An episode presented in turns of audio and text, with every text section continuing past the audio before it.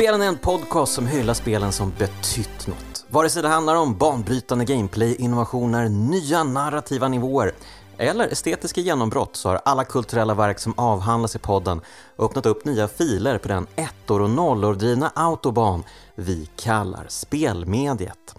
Jag heter Jonas Högberg och idag välkomnar jag tillbaka till podden och in i mitt hem, Viktor Sjöström. Hej Jonas. Hej Viktor. Tack för att jag fick komma till kvarteret eh, Klohammaren. Ja. Väldigt Eh, Skyrim-aktigt ord. Ja, precis. Jo, men jag brukar gå runt här och oroa mig för eh, pilar i knät. Det är så vi jobbar här i Gubbängen. Ja. Gratulerar till eh, 100 podcastavsnitt snart. Ja, det borde komma någon fanfar här kanske till och med, för det här är det hundrade avsnittet av Kraftspelen.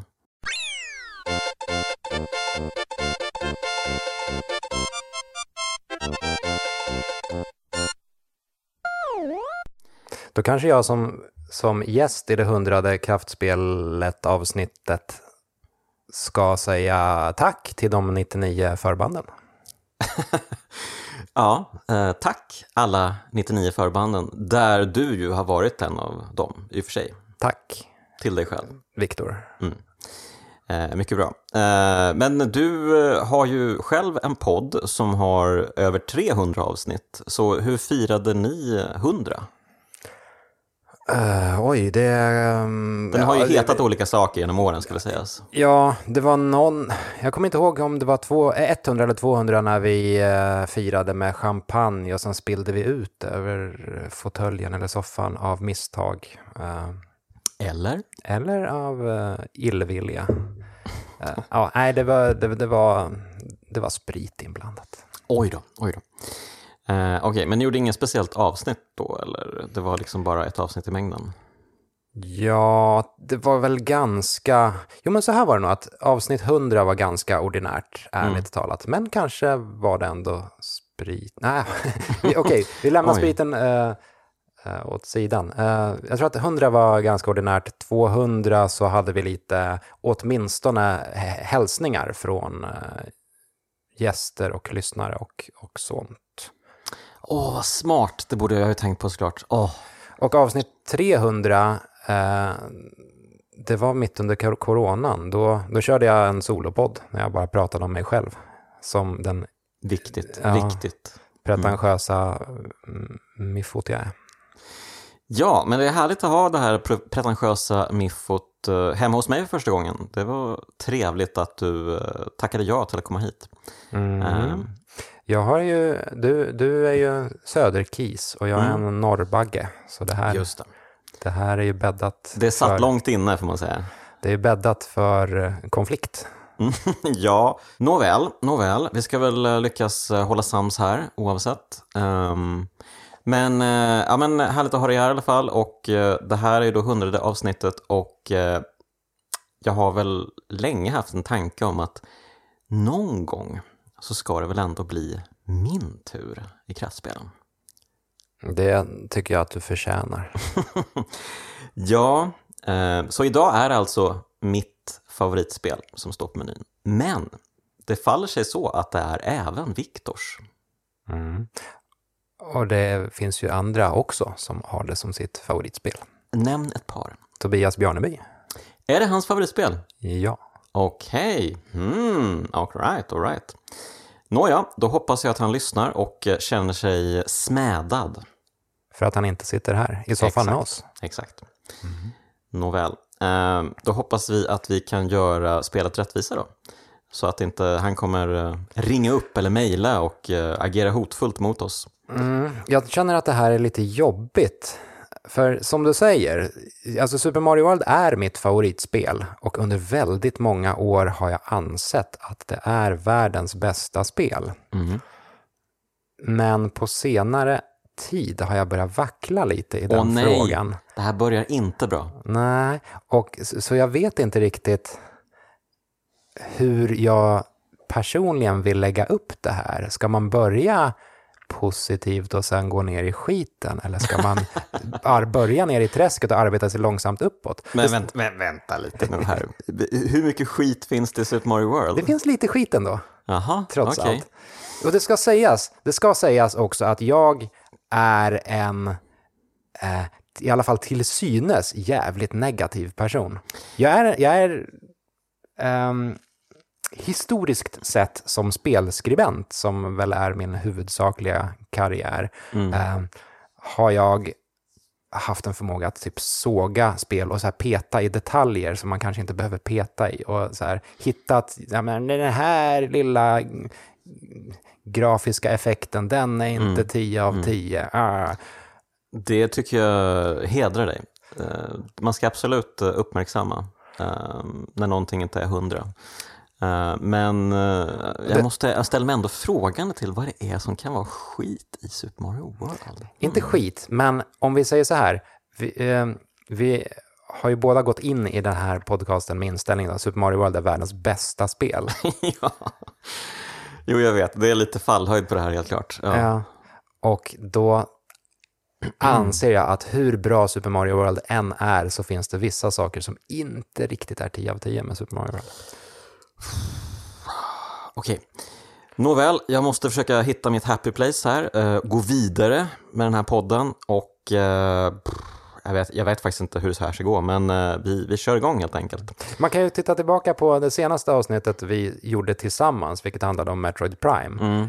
Där var, jag, jag älskar Metroid Prime, men även Mm. där så höll jag på att peta i små detaljer. Ja. Fan, den här musikslingan, den är inte bra. Och Mm. Nej, men du har ju rätt också. Du har ju rätt. Um, den är ju fruktansvärd, uh, Rymdpiraterna-låten. Um, Ja, men ja, som sagt, jag ber om ursäkt eh, till alla lyssnare som eh, var... Jag framstår som ganska trist.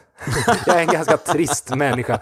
Eh, och eh, Ja, okej. jag vill bara säga att jag älskar Super Mario World och jag älskar tv-spel i, i stort. Men jag älskar även att såga dem. Och jag vill då föra till protokollet att eh, jag väljer glädjen.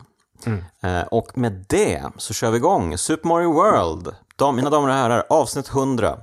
Världens bästa spel genom tiderna, eller? Några Ehm, ja, och det här spelet, alltså du kan ju säkert allt om utvecklingsprocessen och sånt, för du, du brukar ha koll på allt sånt där, men jag vet inte om det är så mycket egentligen vi behöver gå in på, förutom att det här var liksom släpp, lanseringsspelet till eh, Super Nintendo och eh, spelet som skulle visa ja, men nästa generations hårdvara och eh, vad man kunde göra med den och sådär. Jag har inte sett eller hört så jättemånga liksom, intressanta detaljer om utvecklingen av Super Mario World. Super Mario World är ett jättecoolt och bra och i sig intressant spel. Eh, och att börja kolla på spelmekaniken och spelinnehållet och bandesign och sådär. Men själva utvecklingen, det var ju ja, men det, var, det är en vidareutveckling av Super Mario Bros 3. eh, som släpptes till den tidigare konsolen NES, då, Nintendo Entertainment System. Och, och det här var till den nya maskinen, Super Nintendo. Uh, så många av inslagen som man inte kunde göra med 8-bits hårdvara kunde man nu göra. Det som ofta nämns är eh, tillägget Yoshi. Att eh, Shigeru Miyamoto ville att Mario skulle rida på någonting. Eh, eh, I princip hela vägen från ja, men efter att Super Mario Bros 1 var klart.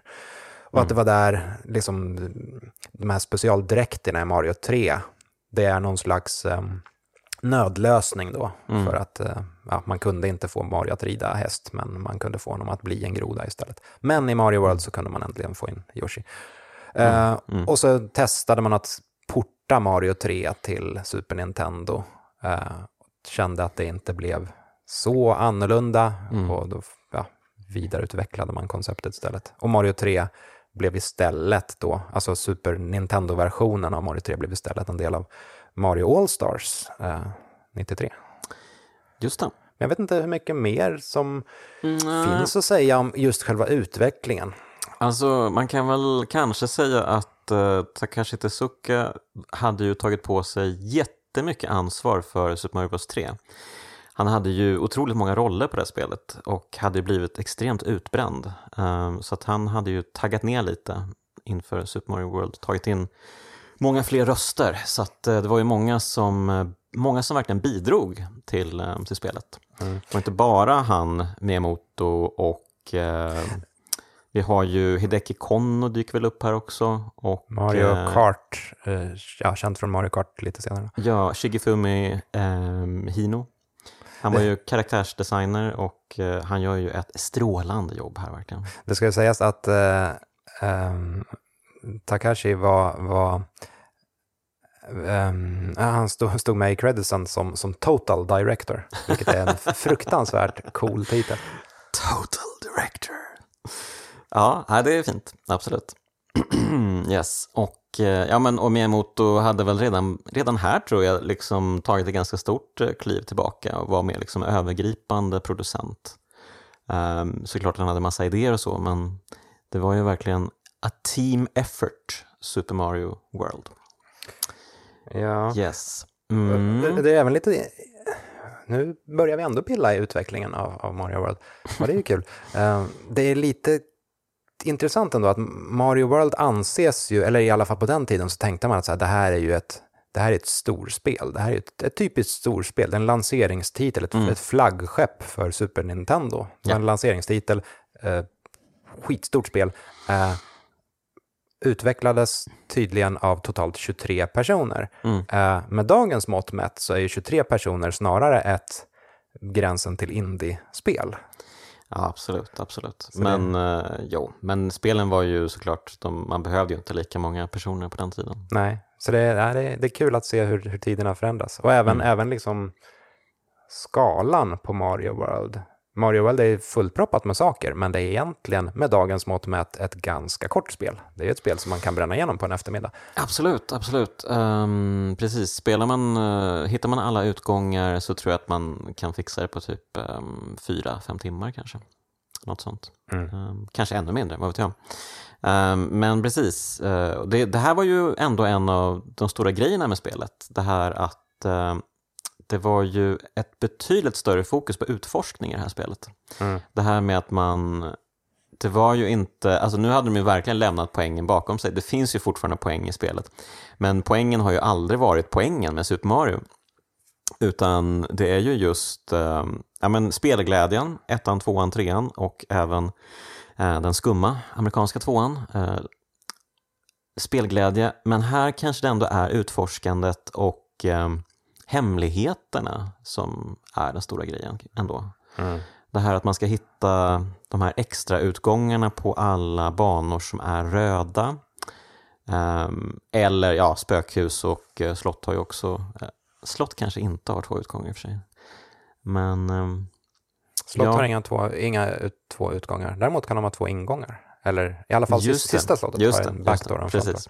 Men när du säger röda banor, det är alltså en, en världskarta och Mm. sen eh, symboliseras eh, banorna av små myntliknande typ poletter, Ja. eller vad man ska säga. Eh, vissa är gula och de har en utgång, andra är röda och de har två utgångar. mm, Eh, och sen då kan de förgrenas åt olika vägar ute på själva världskartan. Mm. Och världskartan är ju, det är en vidareutveckling, som, som så mycket annat, en vidareutveckling eh, av den värld, de världskartorna vi såg i Mario 3. Fast i var- Mario 3 så var världskartorna separerade I, och så gick man aldrig tillbaka. Eh, I Mario det. World så är det en enda stor värld och det är, ja, men, det är väl lite det som, som antyds i spelets titel då, Super Mario World, att man Mm. går runt i en, en värld och utforskar. Ja, precis. Så man kan, man kan ju gå tillbaka till första banorna när man vill. Och Eh, man kan ju även förändra världen om man hittar till Special Zone. Eh, ja, så att, eh, nej men det, det är ju verkligen, det är ju ändå stora förändringar tycker jag för Mario-spelen. Super Mario World, det blir ju ett större fokus på um, men, det finns en känsla i Super Mario World som jag tycker inte finns i de tidigare spelen. Um, det här att man, man försjunks i en väldigt mysig känsla. Eh, alltså världskartan är ju så, underbart vacker. Jag älskar verkligen världskartan. Ehm, och alla detaljer överallt. Det här att eh, man, man får Bowsers eh, grottansikte att växa fram ur vattnet till exempel. Mm. Eh, när man har spöat det där spökskeppet.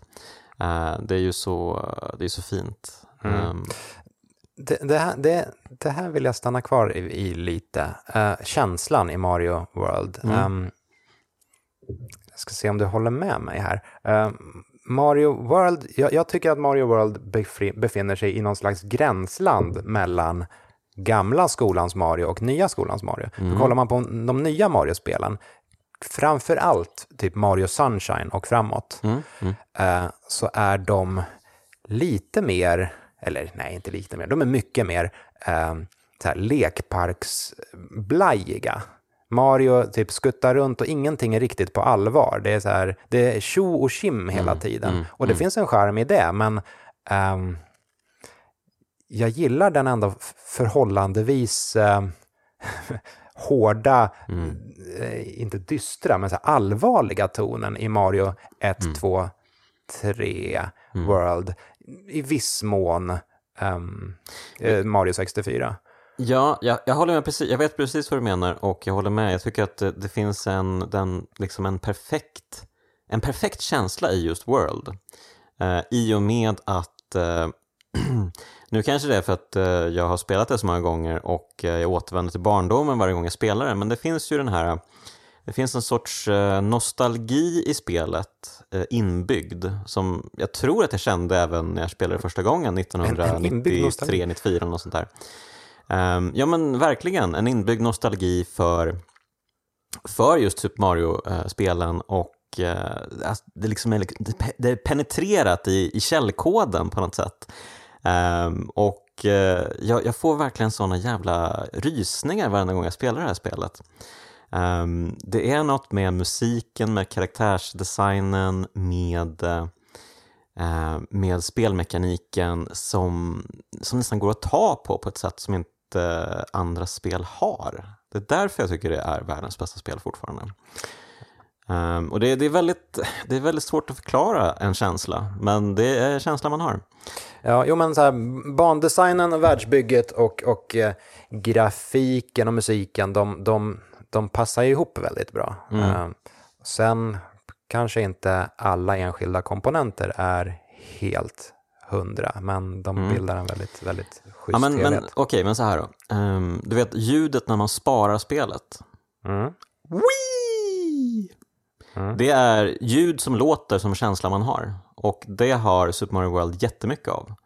Um, det här när man har klarat en bana och det, det liksom... Ja, det, det, är lite som uh, Marios version på That's all folks. Och sen mm. så liksom uh, zoomas den här liksom cirkeln in på Mario och så blir det svart. Mm.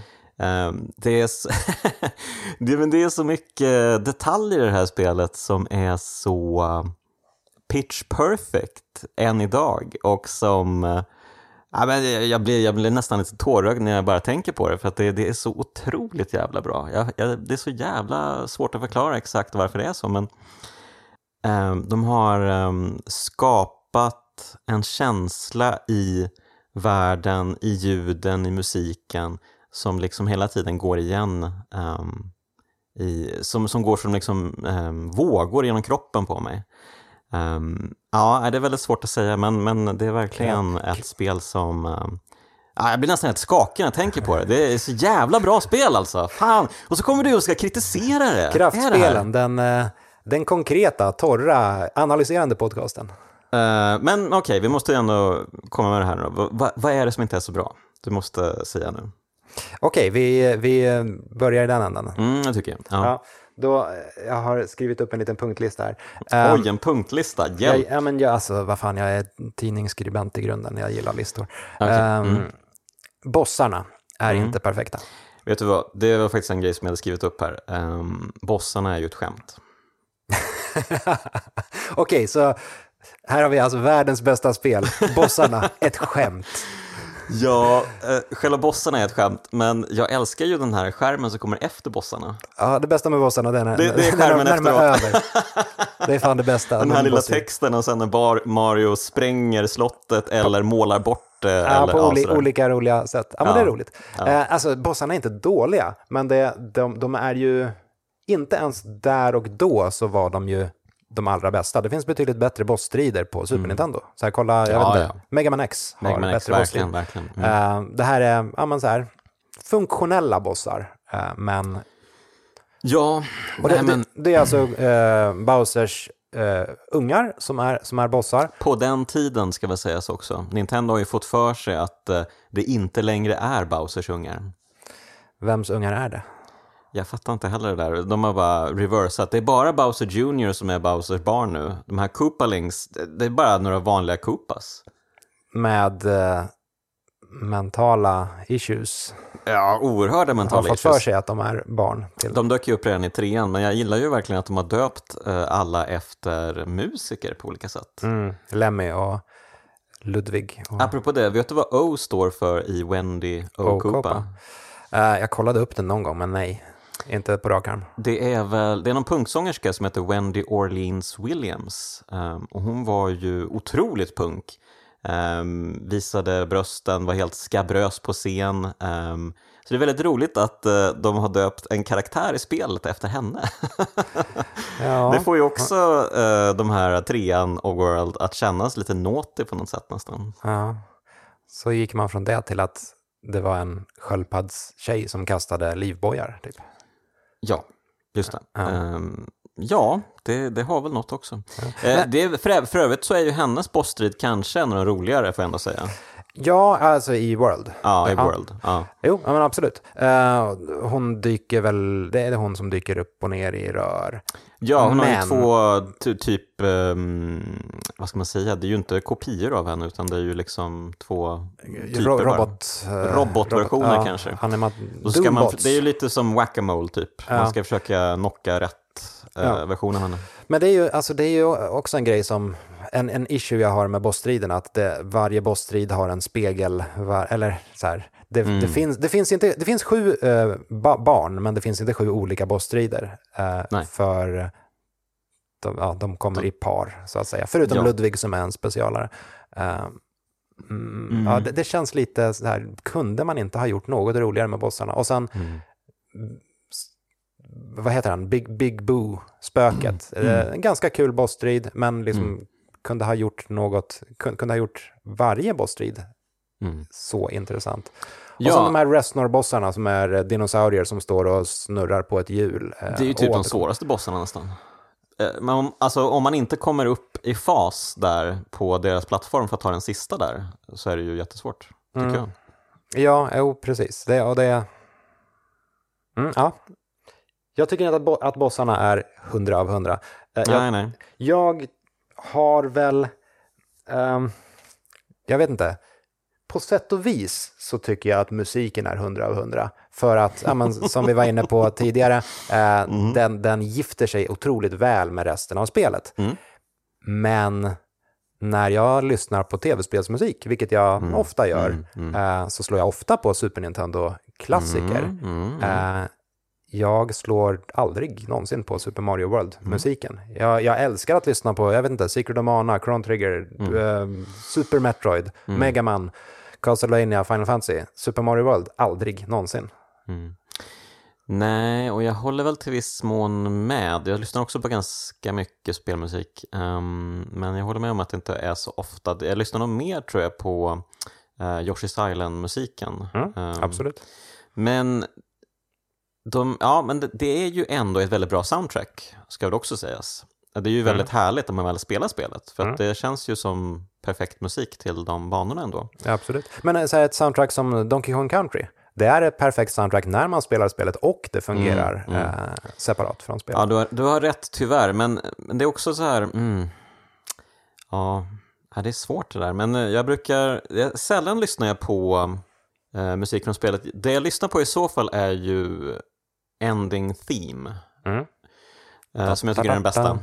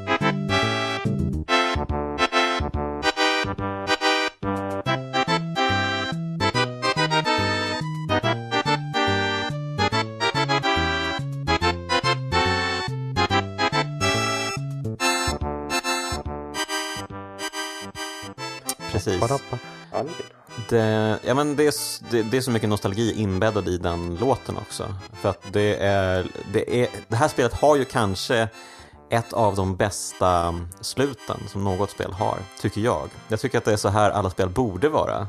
Att man får se ett potpurri av alla fiender man besegrat. Eh, att man Och, får och, en... och man får se namnen på den. Ja, man får se namnen på dem. Det, det är så jävla essentiellt att man får se namnen på dem.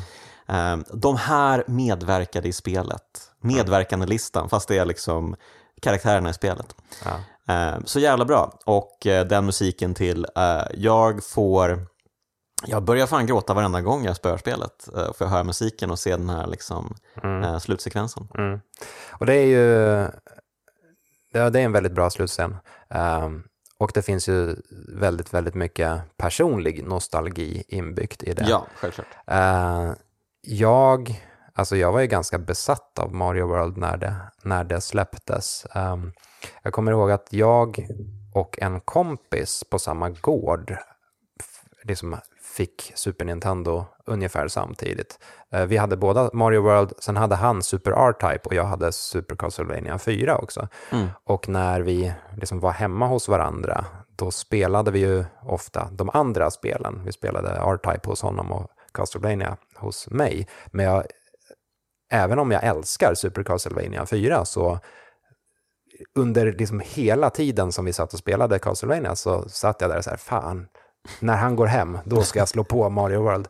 Och åh, vad det ska bli härligt. Ja, Eh, och sen har vi ett, vi har ett landställe i Oskarshamn också, där vi inte ehm, hade en Super Nintendo eller ens en tv. Ehm, så där brukade jag, alltså, när, jag, när jag var där, så brukade jag gå in till så här Oskarshamns centrum, till expertbutiken, där de hade en liten Mm. liten, liten tv-hörna med Mario World. Och så stod jag där och spelade, trots att jag ägde spelet vid det laget. ja, men det säger ju allt faktiskt. Och det var, jag tror att det var sommar 92, alltså spelet släpptes ju här 92. Ehm, jag tror att det var samma sommar som Nintendo, Nintendos skoldagbok kom ut. Kommer du ihåg den? Den var ganska liten, men, så här, inte, inte A4 utan betydligt mindre hård eh, perm. Eh, och så var det en, eh, ja men det var typ en almanacka, fast den innehöll även lite recensioner som var typ saxade från Nintendo-magasinet. Eller förtittar var det nog på typ Street Fighter 2. Snart kommer Street Fighter 2, det kommer vara ännu häftigare än Final Fight. Eh, och sen eh, fanns det även små tips nere i hörnen på hemligheter från Mario World. Alltså, Visste du att om du tryckte på L och R så kan du gå tillbaka in i slott du har förstört? Och så här, Okej. du, ja, om du äter upp ett eh, blinkande sköldpaddsskal, då får Yoshi alla specialkrafter i världen. Haha. Eh, och det, den dagboken, innan jag Ja, jag lyckades väl tjata till mig den av mina föräldrar antar jag.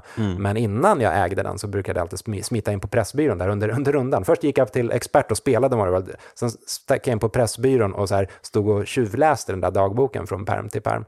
Eh, och man ritade massa, så här, ja, jag, jag vet inte om man kan kalla det för fanart, men ja, ritade Mario World eh, på tusentals A4-papper och sådär. Så ja, där och då var jag helt besatt av Mario World. Och sen under, här, under åren som har gått sedan dess så har jag, som du, återkommit till spelet hela tiden. Och då, och då har det fått olika betydelser beroende på vilken era man befinner sig i. Så liksom på 90-talet så jämförde jag det med dåtidens plattformsspel, typ Sonic och, och eh, Donkey Kong Country.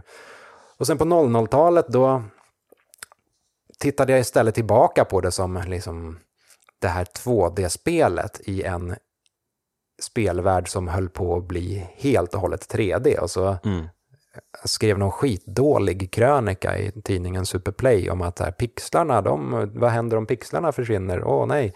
Eh, eh, så då jämförde jag med 3D istället och att Mario var den perfekta 2D-upplevelsen. Eh, Sen på 10-talet då, då blev det istället någon jämförelse med Ja, vad var det jag jämförde med då? Indiespel kanske. Men ja, i alla fall, Mario World eh, har ju... Jag har sett det under flera, eller i flera olika linser, genom flera olika linser. Ja, nej men eh, som jag brukar, eller jag vet jag brukar säga det, men jag är ju inte en person som direkt spelar om så mycket spel. Um, och därför har det varit väldigt kul att ha kraftspelen.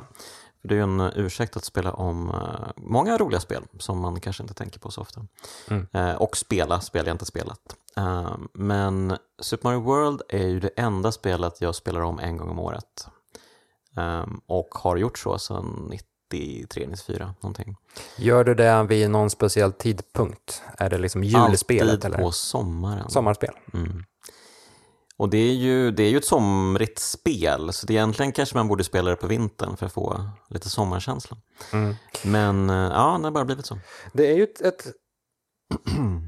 ett lite kul spel um, när du säger att det är ett somrigt spel. När man, om man så kollar på, på spelets områden så är det ju lite annorlunda jämfört Mm. med, med andra Mario-spel. För inte minst nu för tiden. Som sagt, nu, nu, nutida Mario-spel är ju lite av ett lekland. Och det är lattjo, men det är inte allvarligt Nej, på samma sätt. nej. Det är mer blaj.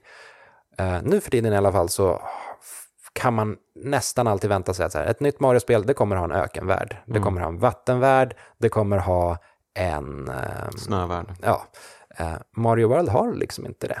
Nej.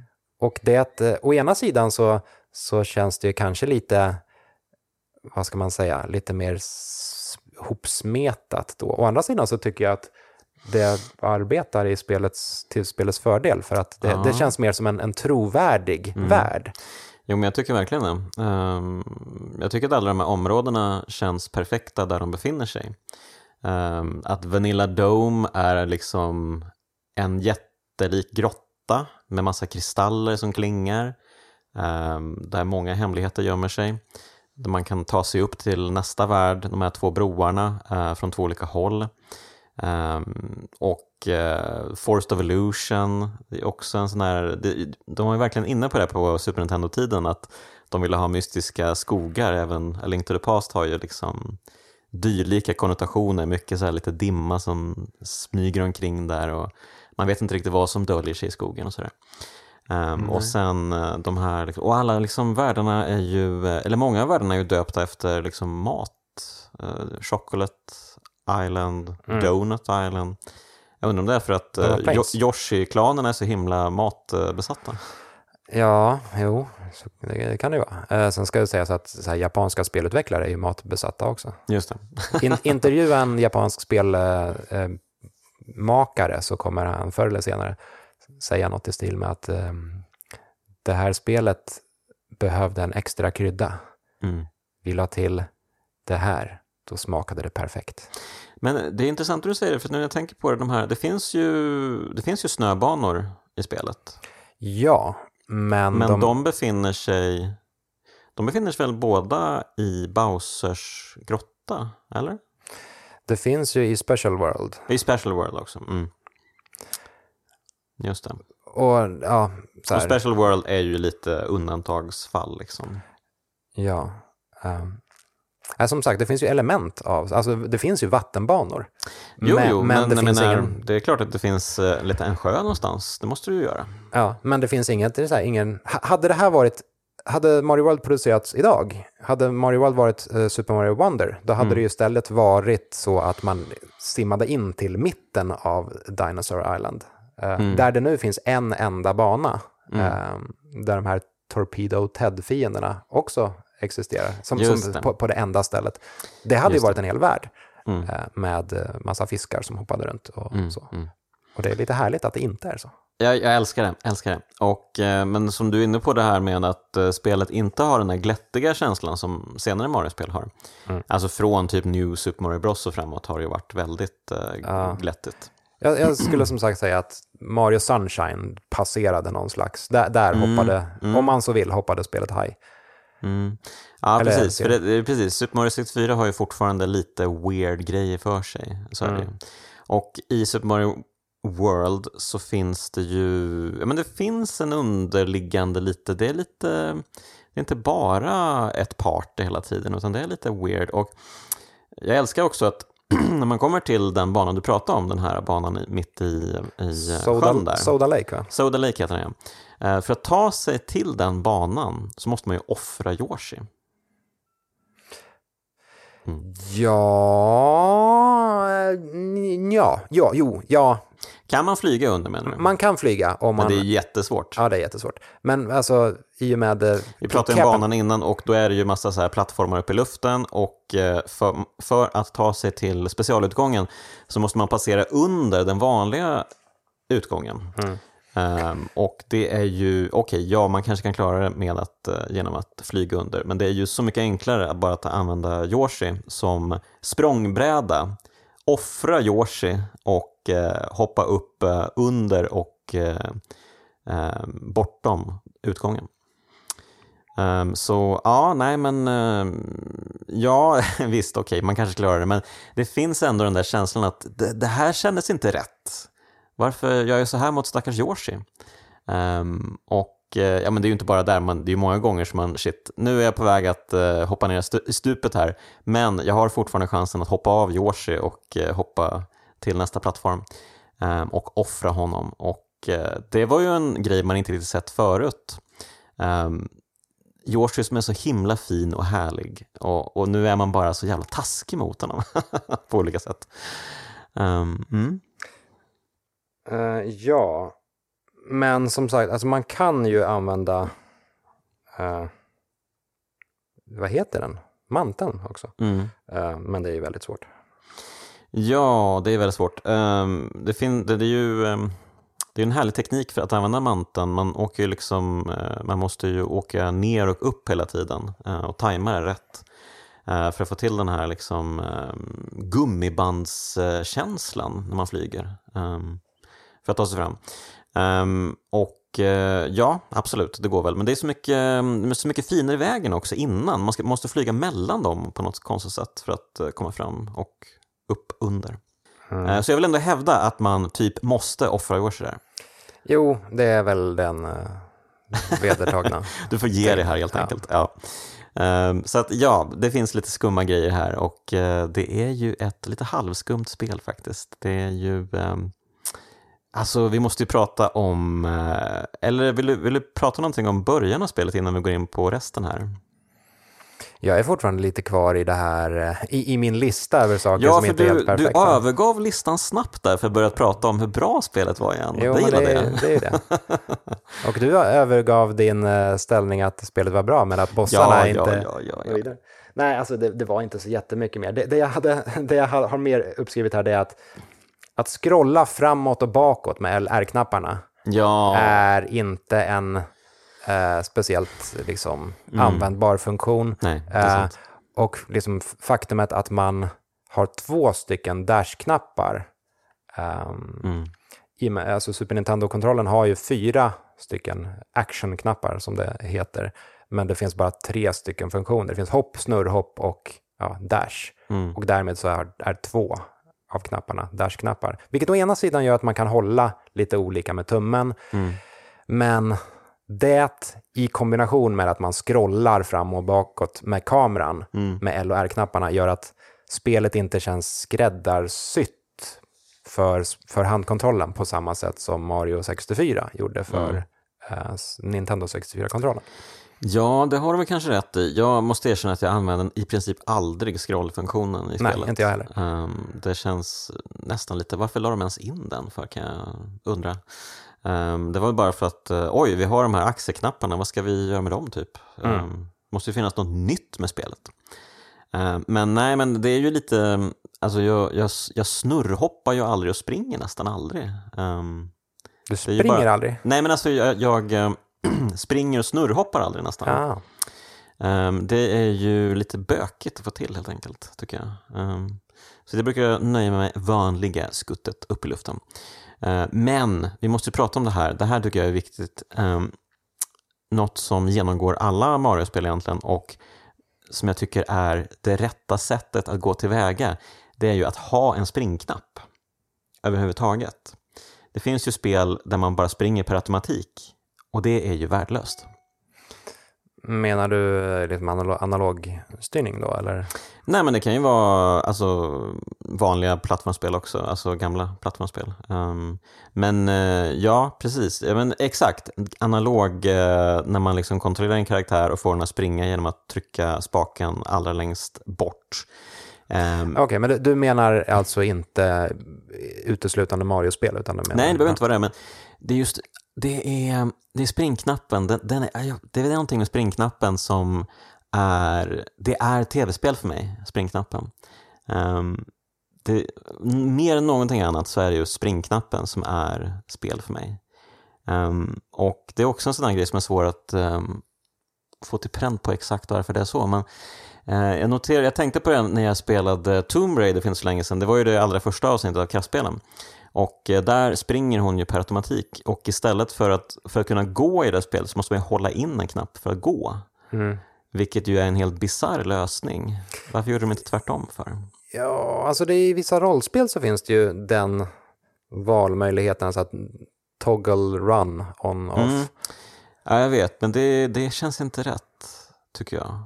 Man ska hålla in en knapp för att springa. Ja, så är det bara. Jag kan väl förstå tankesättet bakom det. Att så här, för det mesta ska man köra fullt ös hela vägen in i kaklet, men ibland så måste man finlira lite. Mm. Ja. Och ja, då, det är också viktigt, eh, man springer ju nästan alltid i Mario-spel. Det är ju nästan aldrig man inte springer. Eh, mm. Uh, kanske man finlirar på någon plattform kanske. Men det är just det taktila i att hålla in en knapp för att göra någonting. Det, det är så perfekt gjort i Mario-spelen. Mm. Uh, jag, har, jag har egentligen ingenting mer att säga med det här mer än att springknappen, jag älskar dig och jag vill dig allt väl.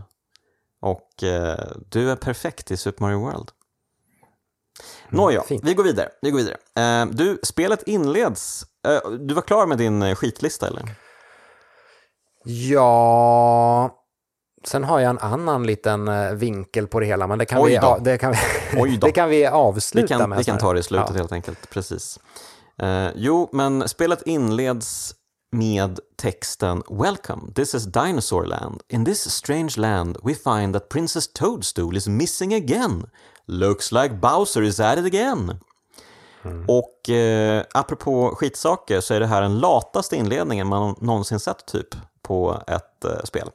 Eh, men kanske också den bästa inledningen på.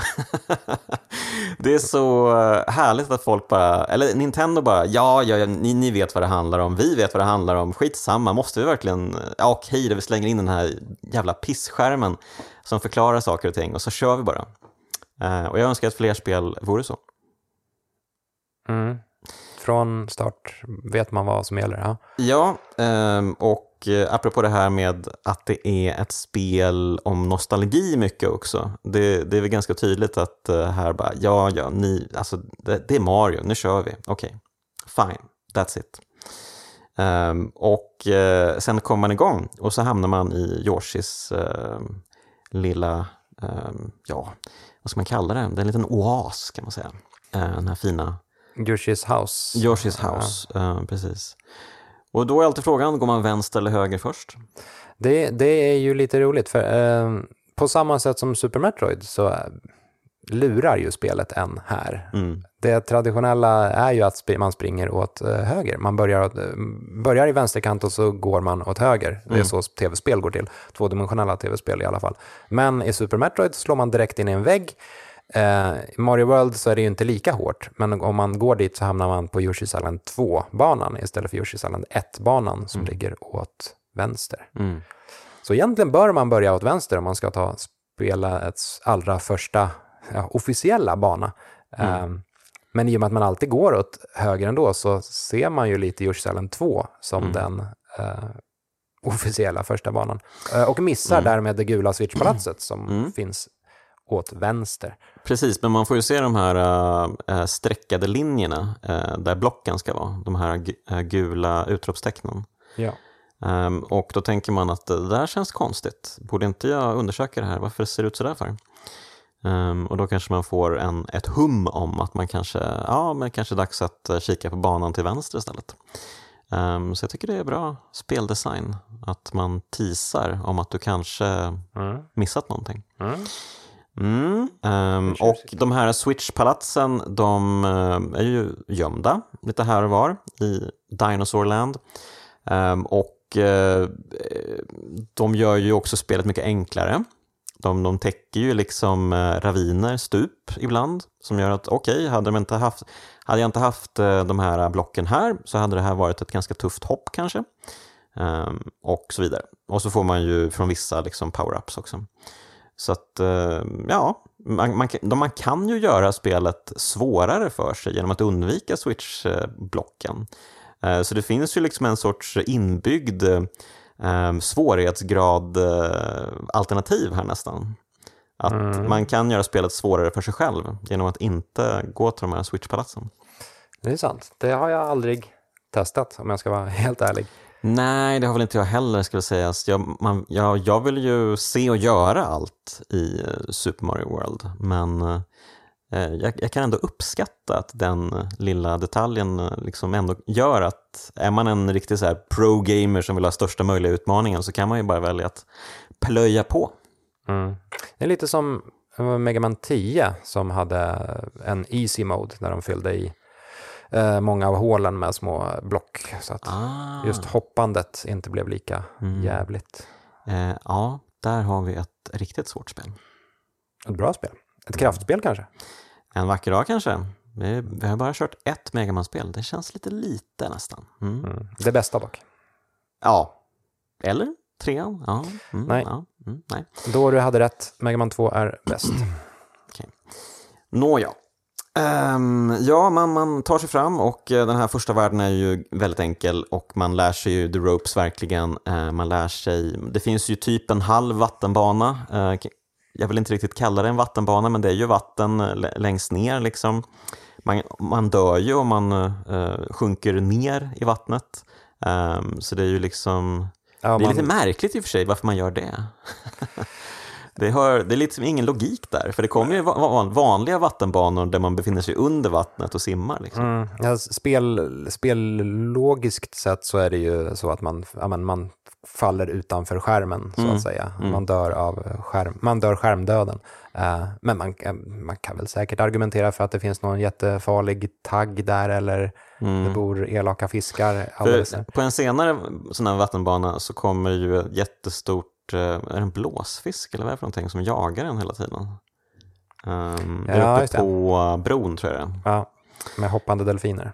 Just det, de hoppande delfinerna och så den här märkliga, ja men är det någon blåsfisk av något slag typ? Eh, med taggar och gris. Ja. Mm. Um, så att uh, där kanske man kan argumentera för att den äter upp en om man faller ner. Men annars tycker jag det känns lite ologiskt faktiskt. Hallå Mario, vad håller ni på med? Lite felaktigt, mm. ja. Eh, Nåja, alltså första slottet är ju busenkelt också. Jag gillar ju den här, liksom, de här sektionerna med eh, de här um, oh, vad, vad, kallar man dem? Det är ju som galler man klättrar på. Uh, mm. Och så kan man knocka på speciella delar för att ta sig till andra sidan av gallret. Mm. Um, det är en ganska kul mekanik som de kunde utforska lite mer nästan känns det som. Mm. Lite mer så labyrintiska sådana grejer hade varit kul. Det är ju en, fast samtidigt, det, det, är ju en av Mario Worlds största fördelar att det mm. är så proppat med eh, olika slags um, grejer och mm. fiender mm. och små features och, och, så. Så ingenting blir ju uttjatat. Nej, det eh, men det, det, är kul eh, det här med att man är på baksidan och framsidan. Den här eh, dåtid, ni, det, första halvan av 90-talet eh, med 2D-spel som ändå var lite nyfikna på den tredje dimensionen mm, innan mm. 3D-spel blev en grej. Eh, det, är lite, det är lite charmigt med den typen av innehåll. Ja, jag minns att det här var lite mindblowing för mig när jag spelade första gången. Um, det här att man helt plötsligt befann sig på en annan sida av det platta. Mm. Um, himla konstigt. Eh, men härligt. Ehm, och eh, bakgrunderna måste jag säga gör verkligen sitt för att eh, ge spelet djup ändå. De är väldigt härliga de här ehm, blåa kullarna och de här liksom framskjutande gröna kullarna som ser ut som jag vet inte vad de ser ut, de ser ut som skyskrapor som fallit omkull lite. Um, Mm. det, det är väldigt speciella, liksom, nästan lite Minecraft-aktigt i sin kantighet, de här kullarna bak, bak, bakom. Ehm. Bästa kullen i spelet då? Det är väl förmodligen kullen som står utanför Ludvigs slott. Och sen Ja! skjuter, skjuter man iväg Ludvigs slott när man har spöat Ludvig. Ludvigs slott flyger iväg som en raket, kraschar in i kullen, varpå kullen får ett litet plåster i tinningen. För kull, kullarna har ju även ögon, naturligtvis. Apropå fina detaljer, ja, så bra, så bra. Mycket bra. Mm, ja, eh, men eh, och sen Donut eh, Island tror jag den heter. Ehm, Donut Plains. Donut Plains, förlåt. Ehm, just det, och sen tror jag Chocolate Plains är också va? Är det två plains? Eller är det en island? Nej, Chocolate Island. Chocolate Island. Ganska. Okej, ja men Donut Plains, ehm, här får man ju första gången bekanta sig med manteln och det är ju en, en underbar upplevelse att få flyga igen. Man gjorde ju såklart det redan i Super Mario Bros 3. Ehm, men jag vet inte, det känns eh, mer free flowing här. Att flyga, ja. Mm. Jo, men precis. Mario 3 har ju, det är ju i princip bara liksom, det, Mario 3 har ju typ sim-mekaniken fast i himlen. Alltså man, man åker uppåt om man, om man Ja. bashar på knappen, man åker neråt om man, Mm. Mm. eh, fast det är inte lika floaty. Eh, Mario World har ju, ja, men där har man ju förmågan att glidflyga och, Mm. och på, på ett annat sätt. Mm. I och för sig, man glidflyger ju också i Mario 3, men nej, Mario World har, manteln är bättre än svansen om man säger så. Mm. Sen kan man i och för sig tycka att Mar- Mario World har ganska många sätt att flyga på. Jag vet inte riktigt om alla hade behövts. Man kan ju flyga med manteln, Mm. man får en ballong som gör att Mario blir uppblåst och svävar iväg. Eh, Yoshi kan få, dels få vingar som är bara ja, men, vingar av sig själv. Eh, man kan även få samma vingar av att, eller man, man kan även flyga genom att äta blåa sköldpaddsskal. Mm, och. Allt det här är, är ju typ samma sak ändå, att så här lätta från marken och flyga iväg. Mm, ja, absolut. Det är ju enklare att flyga med Yoshi. Um, då behöver man ju bara trycka på hoppknappen upprepade gånger. Um, det finns ju ändå lite mer mekanik tycker jag med manteln. Man ska, man ska förhålla sig till spelmekaniken mer. Um, men visst, den här p-bubblan är skum alltså. Um, den dyker ju bara upp typ tre, fyra gånger i spelet. Det är inte jättevanligt, nej. Nej. Men eh, ja, men den är väl lite, det är väl just, den har ju också ett annorlunda sätt att kontrollera för att den stiger ju hela tiden. Man måste ju liksom trycka neråt för att stävja den och liksom ta sig neråt, verkligen pressa sig neråt. Så det är en inverterad flygmekanik. kan Ja, det blir det. Ehm, ja, men jag tycker ändå att det har något. Speciellt när man är i um, Forest of Illusion där och speciellt på eh, Special World-banan som ju är helt fruktansvärd. Det är ju den, ja, det är den banan jag, eh, det är nog min hatbana nummer ett i Mario World. Det var Ja. den jag körde fast på totalt när jag körde det första gången. Mm. Och bara så här, det, det här är omöjligt, det går inte att klara det här. Ja, det är ruggigt svårt alltså. Ehm, för då ska man ju hela tiden, eh, då är man ju, det är bara luft. Det finns ingen mark att landa på. Ja, det kanske är någon, något rör någonstans. Men landar man på det, för att den här p-bubblan den tar ju slut efter en stund, den kanske håller i en halv minut eller någonting. Ja, på den tiden ska man ju försöka ta sig till eh, nästa frågetecken som innehåller en p-bubbla och få en ny p-bubbla och så man kan fortsätta hela vägen till slut eh, till utgången. Men det är ju pissvårt för att de här jävla eh, amerikanska fotbollsspelarna eh, kastar ju sina jävla fotbollar på en och eh, de här vulkanblommorna skjuter iväg de här eldflammorna och ehm, ja, och så måste man försöka hitta rätt också för det är många sådana här frågetecken, eh, block överallt. Inte en jättekul bana. Nej. Men är det Ehm, inte så att det faktiskt finns ett rör man kan använda? Har jag för mig. Jag tar mig för skägget tänkte jag säga, men eh, jag är osäker. Men det kanske det gör. Det var inte någonting jag eh, gjorde första gången jag eh, spelade banan, men jag har för mig att det, något av rören är en genväg. Intressant. Men, Nåväl. men tillbaka till Donut Plains då. Mm. Jag insåg aldrig när jag var barn, det var det först på senare år som jag sa, ja ah, men vänta ett tag, Donut Plains är ju lite kind of formad som en donut. Det är därför den är, alltså den är en cirkel. Oj, nästan. vet du vad, det har inte jag tänkt på. Nej, och jag, jag tror att jag, alltså vi, vi käkade aldrig donuts när jag var barn. Donuts var inte en del av eh, Det efterrättsbuffén. hette väl inte donuts i Sverige på den tiden? Va? Nej, donuts var nästan lika konstigt som sushi Mm. i Sverige på den tiden. mm. Eh, så det gick mig helt över huvudet att så här, donut, eh, jaha. Och Ja, det har ju gått eh, helt över huvudet mig fram tills nu, så att, eh, tack för att du berättade. mind blown. Verkligen. Alla dessa detaljer. Ehm, ja, men det finns mycket skoj att eh, se och göra i Donut Plains och framförallt är det det här spökhuset då som har en bossstrid. Mm. Big Boo-bossen. Big Boo-bossen när man ska plocka upp speciella block och kasta upp dem i luften. Mm. Verkligen uppåt också. Det är också en ny mekanik. Man kan flicka saker man håller uppåt. Mm. Jag tycker det är så jävla smart att man kan flicka dem uppåt när man ska eh, gå på en eh, stege eller klätterranka. Det är en sån här liten hack nästan som också kan vara en sån här mindblow eh, ögonblick när man Mm. upptäcker det. Bara, Jaha, jag har den här nyckeln nu, hur fan ska jag ta mig upp till nyckelhålet?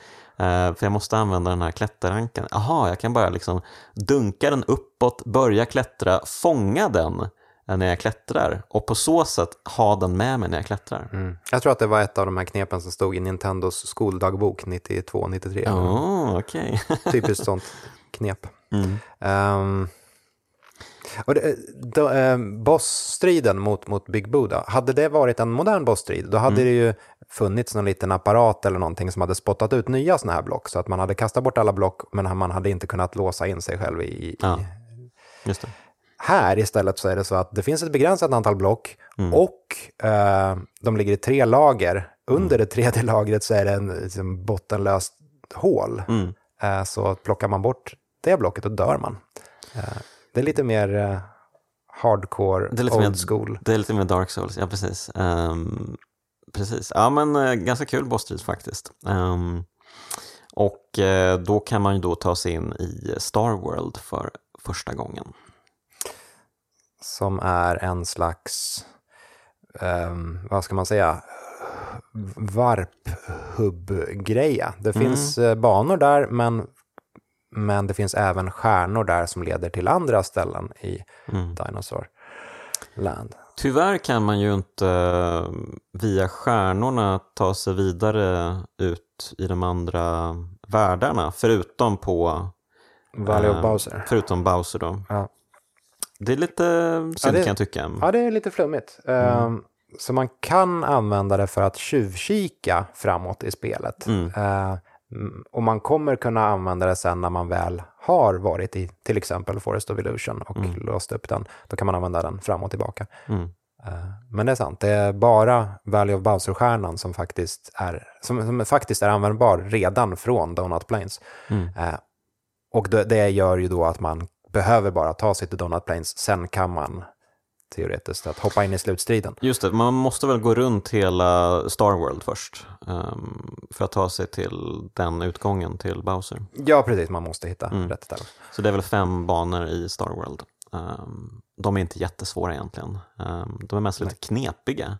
Och sen kanske man, mm, måste man ha, för man hittar ju speciella Yoshis här i Star World. Mm. De är ju olikfärgade, så att när de blir, de är ju små liksom eh, eh, ägg som kläcks när man stöter på dem på banan och sen så kan man ju plocka upp den här mini-varianten av Yoshi eh, få den att äta x antal fiender. Mm. Pang så blir det en vanlig Yoshi, fast den är då en speciell färg, den är gul, blå eller röd. Och då spelar det liksom ingen roll vilka skal den mumsar på. Alla blir en och samma effekt beroende på vilken färg Yoshin har. Ja, alltså Yo- Yo- Yoshin, Yo- Yoshi i allmänhet är ju, eh, fungerar dels som en extra träff. Så Mm. blir man träffad så springer Yoshi iväg eh, istället för att Mario tar skadan. Eh, och sen kan man använda tungan för att äta upp fiender, de flesta fienderna. Eller det, det där drog jag ur röven insåg jag. Jag har ingen aning om det, om det är de flesta fiender eller om det är... Eh, man tror kan äta vissa fiender kan man säga. Ja, det är lite lustigt för att man kan ju svälja och äta upp de här jättestora mullvadarna. Ja, Det är så himla konstigt, för det är en, en, en enorm fiende, men Yoshi kan bara mums. Ja, det finns vissa, eh, även de här lavamonstren, Blarg, Ja, just det. och då äter man upp dem och ser att spriten, liksom, den, den är, det, det är bara huvudet som existerar. Det finns ingen kropp-sprite. Mm. Just Eh, det, just det. Så antingen kan man, eller man, man käkar upp huvudet på lavamonstret helt enkelt. Precis. Brutalt. Men eh, samtidigt tror jag inte att man kan, man, nej, man kan inte äta upp de här fotbollsspelarna till exempel. Ehm, så att, eh, lite oklart exakt hur de har kalibrerat vilka man kan äta och inte äta. Men ehm, det känns väl kanske rätt att Yoshi inte äter vad som ser ut att vara människor. Ehm, Mm, jag litar inte på Yoshi överhuvudtaget. ah, Okej, Okej, ytterligare ett minus då för Super Mario World. Ja, eller Victor eller litar eller inte på Yoshi. Eller ett plus. Ja, men eh, ja, om man fortsätter framåt då eh, på vanliga världen så kommer man ju till kanske min, mitt favoritområde som är Vanilla Dome. Mm. Ehm, ja, Det första som slår en när man kommer in i Vanilla Dome det är att musiken är fruktansvärt tung.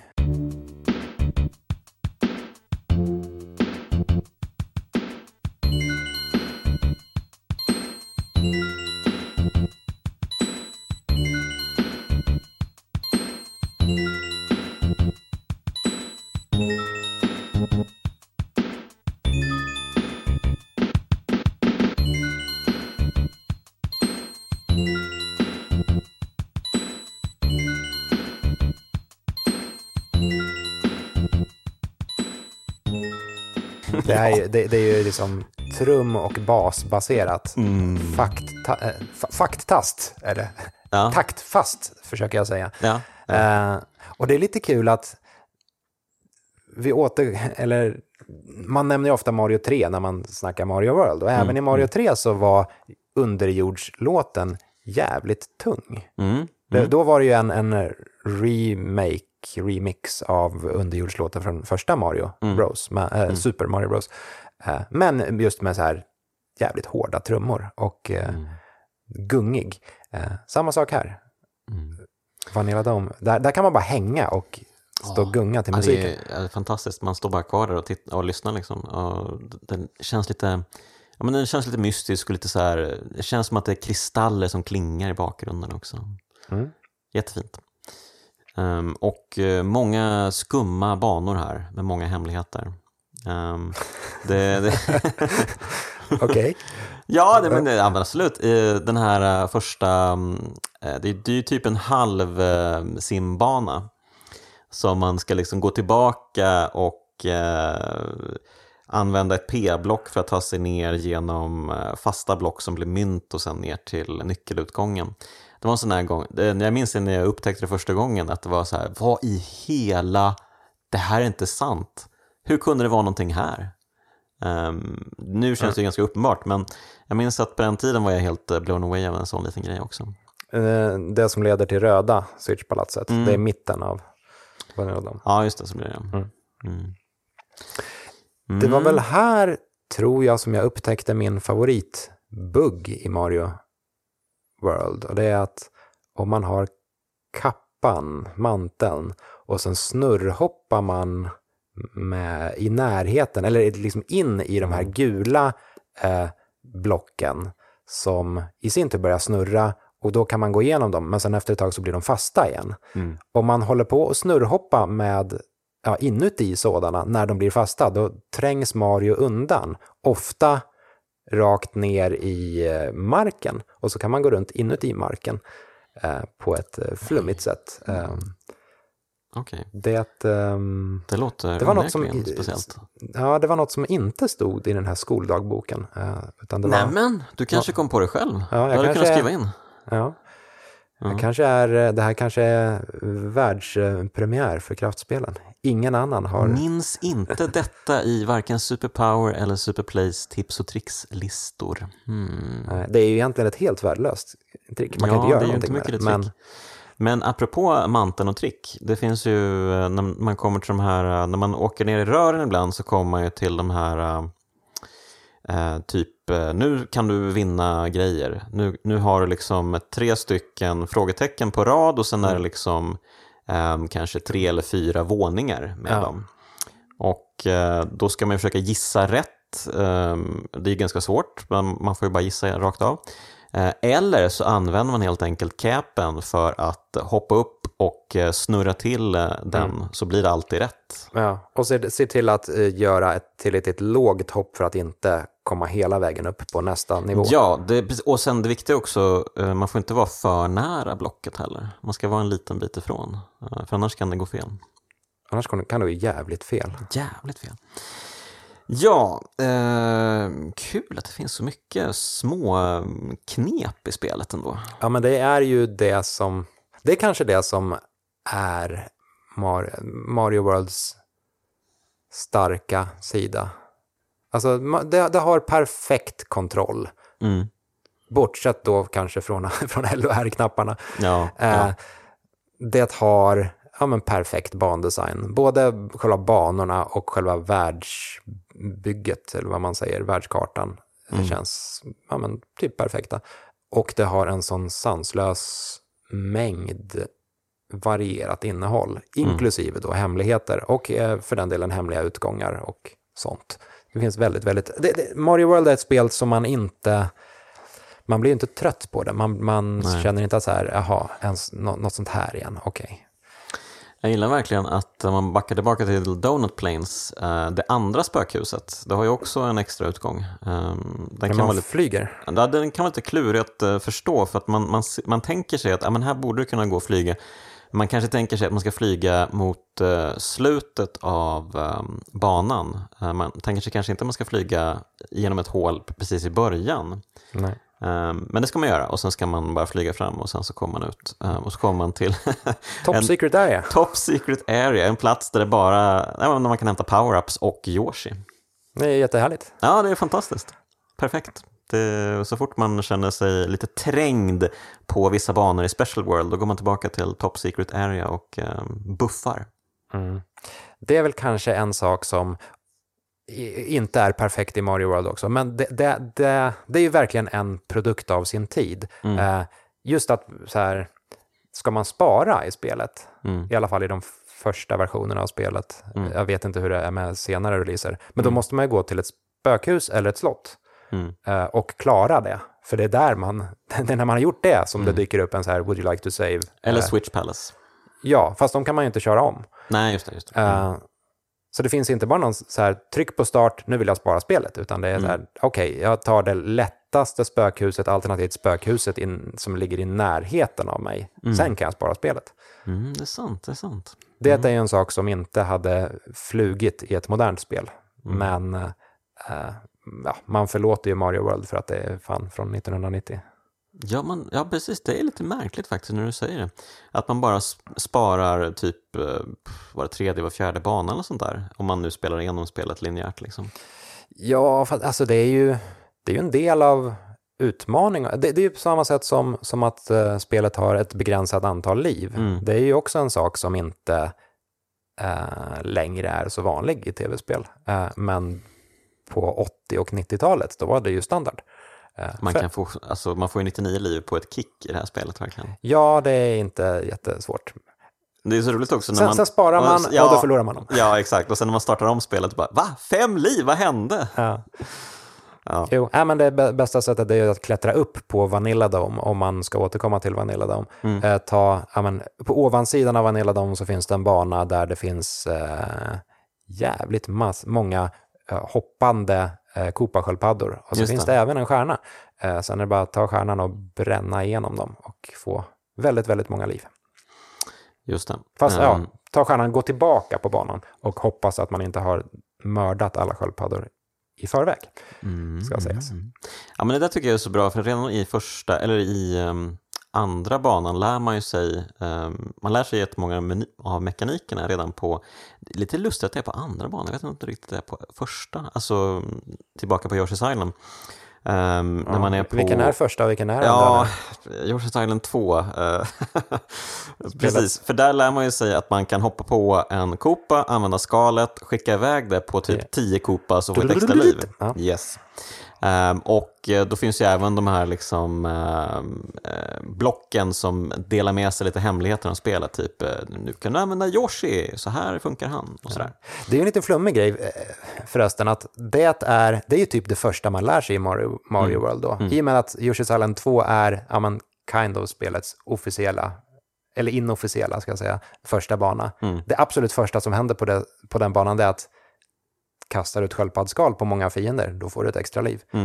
Hur många gånger använder man det knepet i resten av spelet? Mm, nej. Kanske noll. Ja.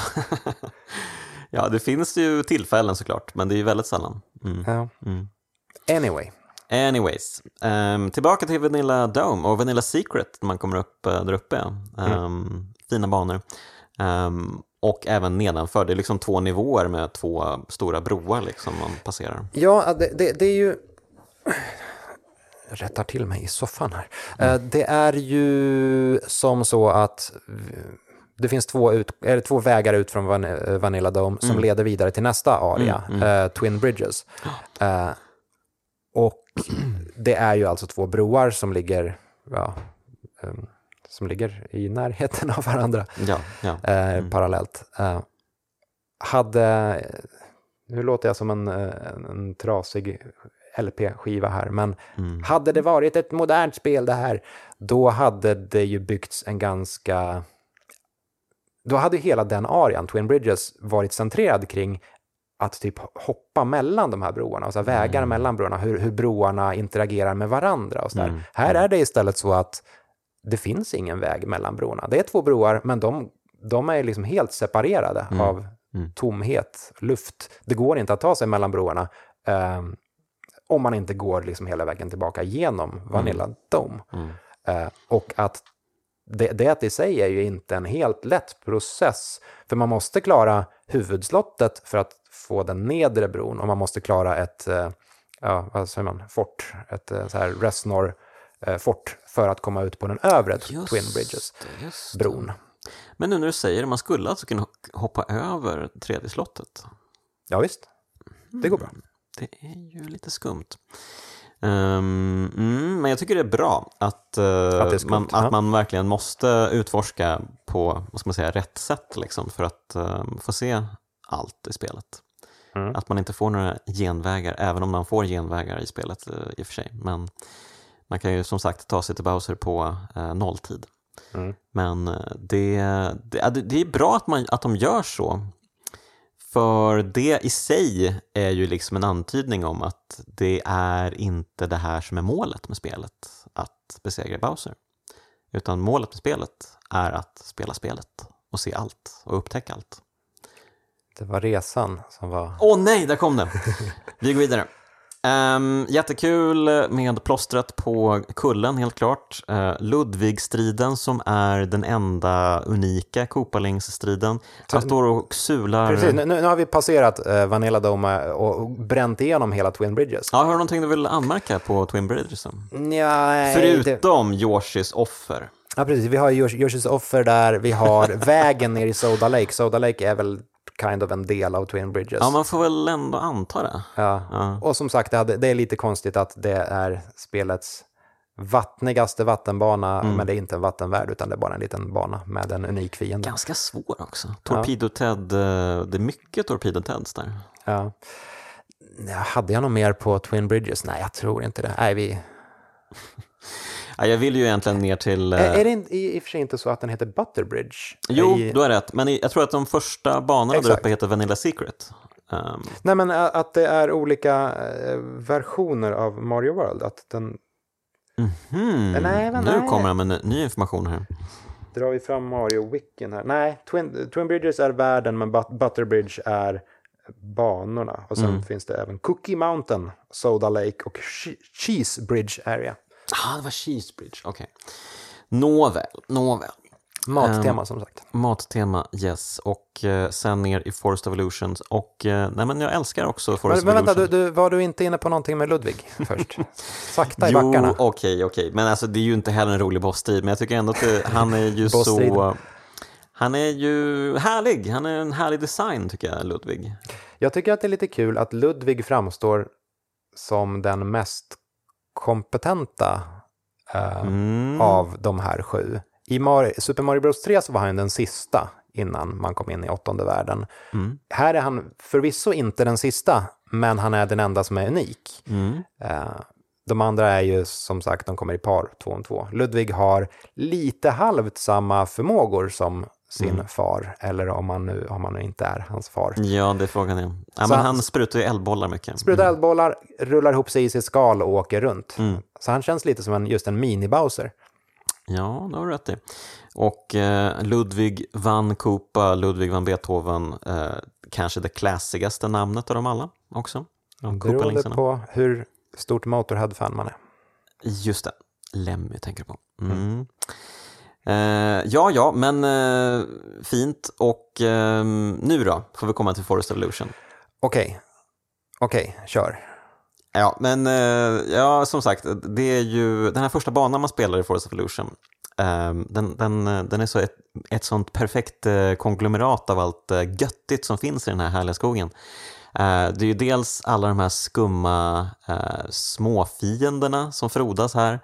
Um, dels den här märkliga P-bubbla-utmaningen. Jag tror i alla fall att det är första. Man ska liksom använda P-bubblan för att flyga under en plattform till en nyckel. Jag, på rak arm så kommer jag inte ihåg vilken bana det är, men jag har för mig att det är någon tidigare bana Mm. där det finns en p-bubbla i en liten så här subsektion. Man går ner i ett rör eh, och då kan man använda en p-bubbla för att ta sig uppåt och få lite typ mynt och kanske ett extra liv.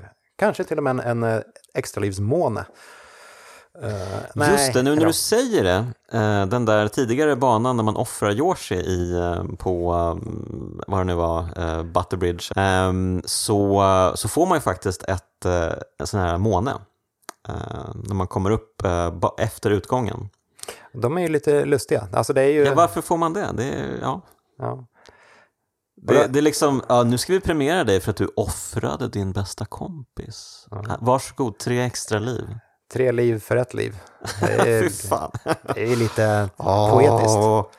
Eh, They killed Yoshi. Ja. ja, men det är lite kul att eh, så här, det finns extra livsvampar, de ger ett liv. Så finns det månar, de ger tre liv. Eh, Mm. Ja, Ytterligare en sån här Mario World är proppad av eh, inslag. skumma grejer. Mm.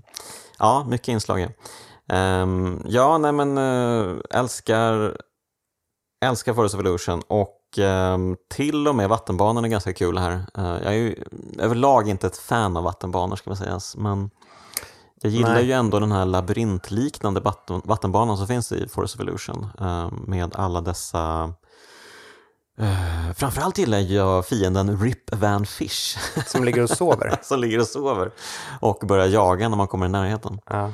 Alltså kan somna om om man kommer för långt bort, om man Ja. smiter. Precis. Han är fin. Mycket fin, mycket fin. Mm. Men hela grejen med Forest Evolution är ju att eh, man måste lyckas ta rätt utgångar från banorna. Vi sa ju tidigare att banorna kan vara gula och ha en utgång eller röda och ha flera utgångar. Och eh, om man tar de vanliga utgångarna så, så att säga i Forest Evolution då loopar man runt på kartan och eh, kommer aldrig ut helt enkelt. Ja, och det här är ju ett, egentligen ett första riktigt test tycker jag. Ehm, det här att man ska försöka lära sig spelets logik. För att det är ju lite skumt det här att man kommer till den vanliga utgången och så händer ingenting. Ehm, och det här får ju, alltså det här dras ju till sin spets när vi sen kommer till Chocolate Island. Första gången jag kom till Chocolate Island så körde jag fast ganska hårt, ska jag säga. Ja, ja. ja men det, det är ju, det är speciellt Chocolate Island 2. Exakt. Tid- Den banan är ju den skummaste i hela spelet. Ja. Berätta. Eh, har vi, är vi, känner oss klara med Forest Evolution? Ja, men har du något mer att säga där? Ehm, har jag någonting mer att säga där egentligen? Banan innan man kommer till Rasnor-slottet är väl ganska skojig för då åker man ju på plattformar i luften ehm, och ska försöka hoppa på rätt plattform för att plocka alla drakmynt. Det har vi ju inte heller sagt att det, det finns ju fem, eh, var, varje bana har fem drakmynt och plockar man dem får man ett extra liv och så vidare. Ja. Det är ju inte jätteviktigt, men eh, Ännu, ju ännu ett exempel på mycket innehåll. ännu en grej som gör att man gärna spelar om banorna och fixar alla de här mynten och så. Ja. Ännu en grej som om det här hade varit ett eh, modernt spel så hade man haft en liten lista över vilka man Ja, hade det, eh, tagit alla drakmynt på. För här får man egentligen bara koll på vilka utgångar man tagit. Man liksom kommer ut och ser hans sparfil så står det ju hur många ut, utgångar man har plockat. Om det är så här 45 ehm, och så finns det 96 stycken. Och det är ju så skumt att det är 96 och inte 100. Ja, det är lite flummigt. flummigt. Här ska jag även passa på att läsa högt från Mario Worlds eh, omslag. Där står det “Explore 9 worlds and 96 levels of non-stop action, motherfucker”. Det är Felaktigt. en lögn. En Det är lögn. en smutsig lögn. Oh. Det finns inte alls 96 banor i Mario World. Det finns ett 70-tal banor i Mario World. Eh, Det finns 96 utgångar, men det här, det här är, det är fel. Det är fel att göra så här mot barnen. Sälja på dem lögner. Usch. Eh, vad, var- jo, Forest Evolution. Har du det, Roy, nej, ja, Roy bor ju där. Ehm, Ja. Mm, Killen med solglasögon, eller Koopalingen med solglasögon. Yes. Jag tycker ändå att det är en liten, det är lite, lite roligt slott för att man ska stå på en eh, plattform som åker runt. och så Ja, det är det la- lava Ja, eh, ja, under. ja. Eh, Det är en, jag gillar den mekaniken. Mm. Det, det, det är en svår och jävlig mekanik som jag hade problem med första gången jag körde det. Men jag, det, det, det, det är en cool mekanik. Jag, ja, Jag jag, uppskattar den. jag håller med, jag älskar den. Det är, det är som en skallerorm liksom som rör sig. Det låter som en skallerorm också, så här, lite, klättrar fram och eh, hoppar, liksom den rör sig fram och tillbaka och konstiga mönster och sådär. Mm. Det gillar jag. Ja, det gillar jag också. Ehm, Sen var jag, jag klar med skogen. Ja, men eh, kom på en, det finns en bana till vänster, um, kanske Forest Evolution 2 eller 3, I don't know, um, där man stöter på uh, Lakitu. Och uh, det är så härligt att han har den här liksom eh, uh, extralivssvampen som bete. Ja, han sitter med ett litet eh, metspö. Ja, han är Fishin Lakito och eh, han har liksom ett metspö och sen så hänger då en extra livssvamp. Så att om man känner sig frestad att hoppsan, jag kanske ska ta mitt extra liv och sen så börjar han bara bombardera med grejer efteråt. Ja, ja men det är, en, det är en smart mekanik. Att Mm. Visst, du kan ta den här lilla power-upen om du vill. Men, då gör det mycket svårare för dig också. det, det har ett pris. Ja, ja, det är svinbra. Mycket, mycket bra. Men okej, men Chocolate Island. Okej, Chocolate Island 2 framförallt. Vilken jävla skumbana. Ja. Chocolate Island är ju överlag... Eh, ja, men det är så här lite... Alltså kan det vara Mario, eh, alltså den absolut skummaste banan i hela Mario-historien? Det finns säkerligen någon annan bana vi Mm. inte har tänkt på här. Men det är en skum bana. Det, alltså, grejen är att det, den har flera olika utgångar och de baseras på hur mycket tid man har kvar när man går in i dem, så att säga. Banan är uppdelad i flera olika segment. Eh, Jag tror att den första baseras på tiden. Men sen när du kommer till det andra området, då baseras det på antal mynt tror jag. Eller så är det tvärtom. Men eh, det kan varje... rent vara så att den kör båda. Ja. Men jag tror att det ligger till så här att eh, antingen om det är första eller andra så är det eh, att det baseras på hur lång tid man har tagit på sig för att ta sig till röret. Och sen så när man kommer till andra området då är det baserat på vilken tid du hade när du tog dig igenom röret. Så det kan vara eh, två eller tre områden du kommer till baserat på tiden. Eh, och eh, sen baserat på mynt. Det kan vara tvärtom också, att det, det är liksom första som har med mynt att göra och andra med tid. Men det är liksom, Ja, Ma- Mario Wicken här säger att eh, are all affected by the amount of time, the number of coins or the number of dragon coins. Ehm, så att om man har plockat ehm, fyra eller fem drakmynt, då får man kanske den bästa möjliga liksom, området. Det kanske är det som är enklast. Liksom. På senare tid så har jag, ja, eller min etablerade metod för att ta rätt eh, utgång det är att bränna igenom den så snabbt som möjligt. Mm. Och försöka ta så lite som möjligt. Bara Jag håller med. Det, det, ja, Då det är absolut det enklaste sättet. Ehm, för jag tror man ska ta sig... att- Ja, men det kan nog vara så att det är den andra området som har med tiden att göra, men då är det liksom den ackumulerade tiden från första också. Ehm, så att om man kommer under 250 sekunder eller något sånt där eh, in i rör nummer två, då kommer man till rätt eh, utgång. Mm. Men det var så mycket ångest inblandad i, i den första mötet med den här banan. Ja. När, när man, Man förstår ju Sen- ingenting. Man, Man kom, får ju ett kom ut i ett område och sen nej, det här området, varför hamnar jag här? Vad händer, varför? Men det finns ju en sån här, eh, ett block man kan hoppa upp och trycka till och så får man en, eh, en ruta med information att eh, ja, men här måste du, ja, som vi varit inne på, eh, ta hänsyn till mynt, tid och eh, så vidare. Eh, Och man får inte så mycket mer information än så, så man måste liksom lösa det här mysteriet själv. Eh, vilket man på den tiden, man kanske inte hade en, en strategiguide med sig, vilket ju blev resultatet då att man spelar den här banan så jävla många gånger. Mm. Det kom ju en, en eh, serie guider som kallades för Nintendo-biblioteket på svenska. Mm. Och då var det Mario, det fanns fem stycken. Mario World, Mario 3, NES, SNES, som var ja, lite allmänna småtips om spel och eh, A Link to the Past. Mm. Eh, däremot så tror jag inte att den kom direkt när spelet kom. Jaha, okej. Citera mig inte på det. Det, det är möjligt att gjorde. Citera honom på det här. Citera mig på det. Mm. Eh, Men där fanns det kartor på alla. Och jag, jag har den guiden i en flyttlåda någonstans och det grämer mig att vi inte har den framför oss här när vi spelar in. Mm. Det Mm. Jag, antar att slarvig det, research. jag antar att det står allt om Chocolate Island 2 där. Det står bara om Chocolate Island 2. Åh, en hel guide bara om Chocolate Island 2. Alltså, det känns ibland som att det kan behövas faktiskt. Mm. Ehm, men, ja, men det är ju kul att, eh, att eh, man inte får se vissa delar av spelet om man inte försöker lösa mysteriet med Chocolate Island 2. För det finns ju ganska skumma områden att komma till här. Jag för mig att det var något man skulle typ ta sig uppåt jättemycket. Ehm, det, det är ett område jag nästan aldrig kommer till, så jag minns inte riktigt. Men jag, har ett vagt minne av att det var helt fantastiskt. Och att jag typ aldrig har kommit tillbaka till det. Ja, Mm. Ja, det är skumt.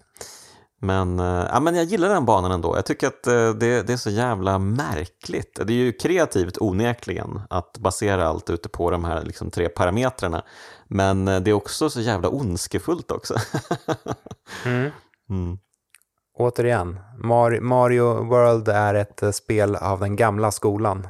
Det är, inte, det är inte glitter Mario, det här är hårda Mario Ja. för hårda gamers. En annan sak jag tänkte på med Resnor-slottet i skogen är ju att det är väl kanske det slott i spelet som känns mest som gamla, typ Super Mario Bros 1. För det är ju så här tre vägar fram, alltså det är ju inte så att man väljer väg och så blir det rätt. Eh, man måste ta nedervägen för att ta sig fram. Men jag tänkte på att det var liksom strukturerat med tre stycken vägar.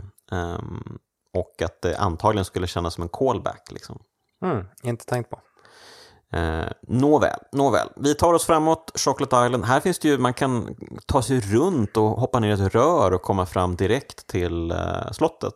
Mm. Eh, nästan omgående. Hoppa över en massa banor. Eh, Och det är en väg från Chocolate Island 2 som, som, som leder runt i en liten cirkel Just tillbaka det, till Chocolate. Island.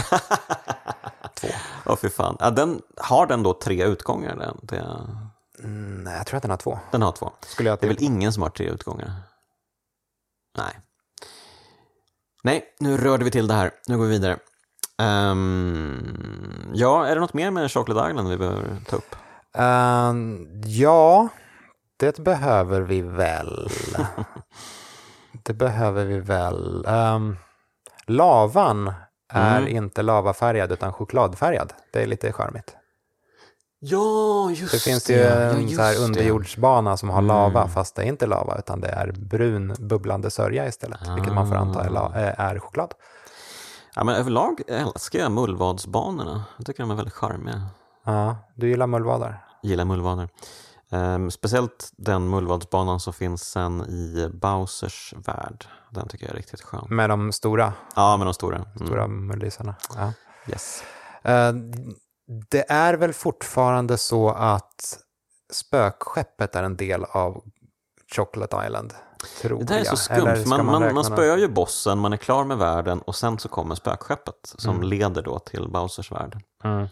Ehm, och det är också så här, det är en sån skum utgång.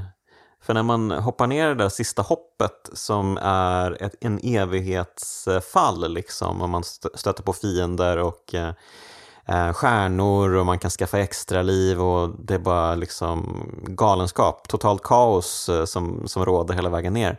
Och sen så kommer man till den här märkliga bubblan med frågetecknet. Men den är ju inte, alltså det är ju återigen en Mario 3-grej. Märkliga bubblor med Ja, frågetecken är ju de så. grejerna man tog i, eh, vad heter de, Boom Boom-slotten. Alltså forten i Mario 3.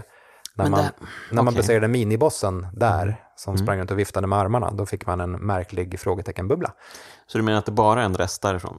Jag vet inte, det, jag Det säger är, ju bara... det, en, det är det enda i hela Ja. spelet, den här ja, ja, absolut. Det är så Eh, konstigt. Ja, det är lite konstigt, men det, det är frågeteckenbubblor både i Mario 3 Ja, och, okej, och okej. här.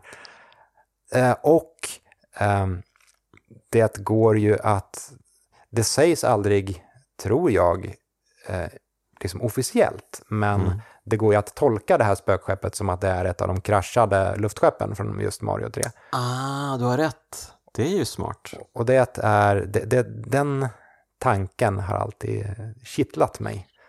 Men eh, man kan liksom inte känna igen eh, Någon layout. banlayouten där. Nej, inte Ah, direkt. det känns inte så. Men det är ju, alltså det inleds med ett, ett segment med bullet bills som skjuts ut ur kanoner och så. Det känns ju, rätt, det måste ju vara så.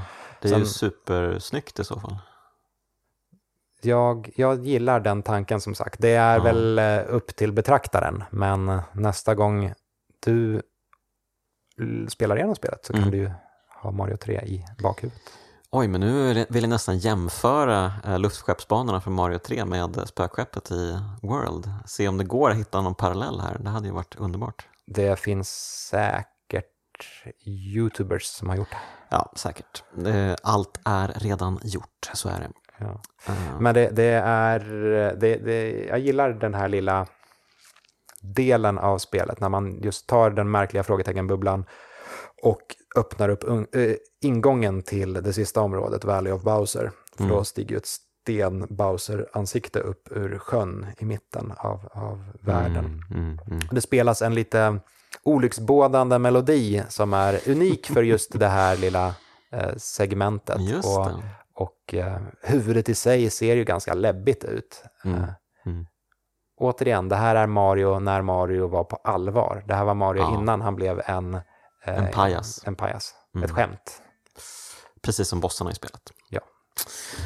Yes. Ehm, ja, men då har vi kommit in i Bowsers värld då, och ehm, den är ju, det är ju som en, det är en fantastisk grotta också. Ungefär lite liknande som Vanilla Dome fast eh, mörk och fruktansvärd. Ehm, och jag älskar verkligen att eh, Bowsers enorma slott som täcker mycket av skärmen eh, Eh, att han har liksom skrivit sitt eh, namn på slottet i neon. Bowser. Och eh, i den japanska versionen så står det Koopa istället. Ja. Eh, som sagt, Mario World... Nu måste jag genast backa från mitt eh, tidigare uttalande här eh, om att Mario World är så hårt och eh, så.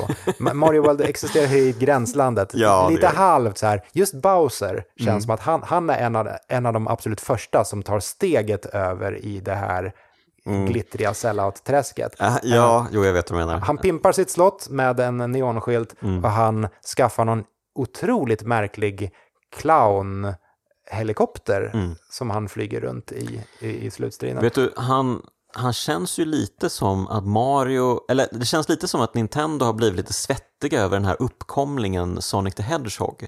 Och eh, åh, den där fräcka Dr. Robotnik åker runt i sin lilla svävarmanik. Shit, vi måste skaffa vår egen till Bowser. Eh, jag gillar teorin, men den faller ju på att Mario World är från 90 och Sonic är från 91. Ja, det kanske den gör. Men eh, jag kan ju hoppas på att de kanske fick eh, insyn i utvecklingen av Sonic Just det, de Hedgehog. hade en mullvad för att eh, plocka upp ditt, fa- in- ditt favoritdjur. Mm.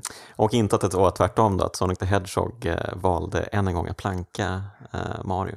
Sent under Sonic the Hedgehog-utvecklingen så spelade de igenom Mario World och insåg att Bowser åker runt i en clown Helvete gubbar, vi måste göra något åt det här. eh, åt det här. Vi sätter Robotnik i Ja. ett ägg.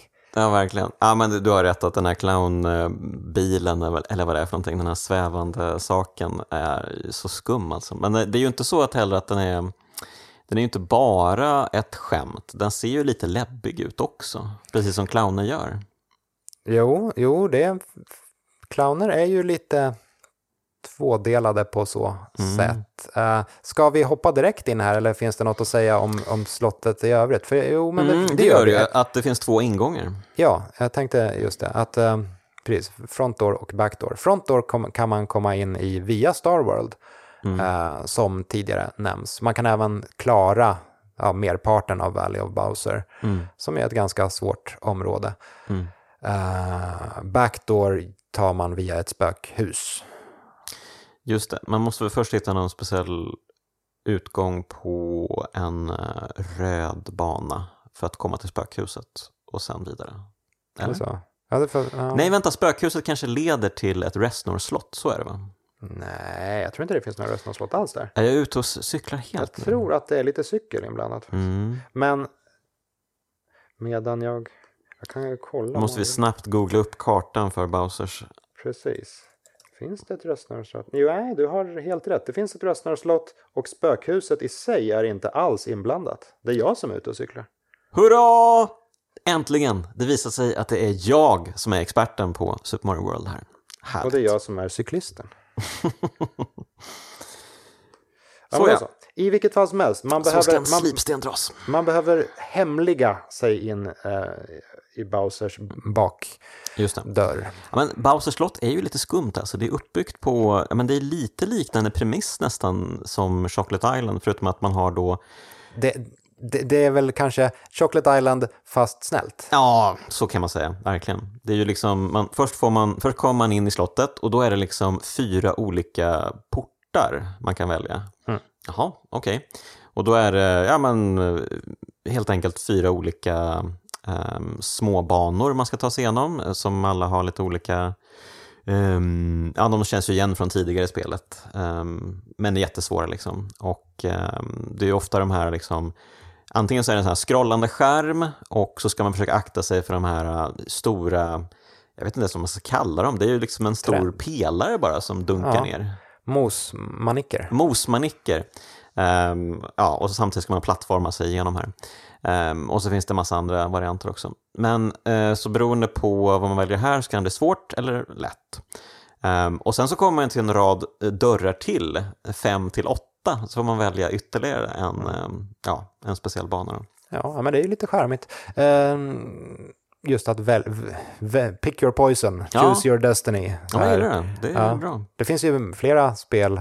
Fan, på, på rak arm så kommer jag bara att tänka på, och nu får jag svårt att få det ur huvudet och därmed få in något annat spel i huvudet. Jag kommer bara att tänka på slutstriden i Super Protector när man slåss Mm. mot eh, den flygande hjärnan och får skjuta på olika eh, bubblor för att, för att välja attackmönster inför nästa fas. Ah, Ehm, också någon sån här välj, väljmekanik. Men det, det känns som en, en... Det måste finnas fler spel. Du som lyssnar, hör av dig. Vilka spel, I vilka spel får man välja väg och eller eh, död? S- eh, orsak. Ja men eh, visst är det härligt, all makt åt spelaren, verkligen. Ehm, eller så tar man bakdörren och då hoppar man över hela den här, eh, alla portar och kommer direkt till sista området. Och sista området är alltså en, um, ytterligare en, unik mekanik. Det, det har en liten eh, lampa som hänger från taket. Området är ganska mörkt, men man kan slå på en lampa eh, och få en liten fin ljuseffekt. Och så är det såna här ninji-fiender som hoppar där. Och, Mecha Goombas och- också va? ja, Mecha Koopas där ja. Mecha Koopas här, ja. Eh, som, som vandrar Goomba är ju inte alls med i spelet. Nej, det är någon, eh, vi brukade kalla dem för tomatgumbas när jag var liten, men de, det är väl någon så här Aha, subart av Goomba. De är rundare kan tänka än vanliga. Mm, okej. Nej men alltså de, de här standardfienderna som är Ja, ru- ja, ja. runda och röda och så hoppar man på dem så kan man lyfta upp dem. Just de det, just det. Mm, mm. De är ju, det, det är ju Goombas fast de är ihop-squishade så att de inte har någon svampform längre utan de är ja, men just tomatiga. Ish. En tomatgumba alltså. Tomatgumba. Ja, mm, Ehm, De finns inte här. nej. Men Paragoomba finns väl? Ja, eh, här menar jag i Ja, men, sista eh, området men i spelet överlag med. Ja, okej. Eh, ja, nu blir det väldigt- förvirrat. Men vi har eh, två fiender här.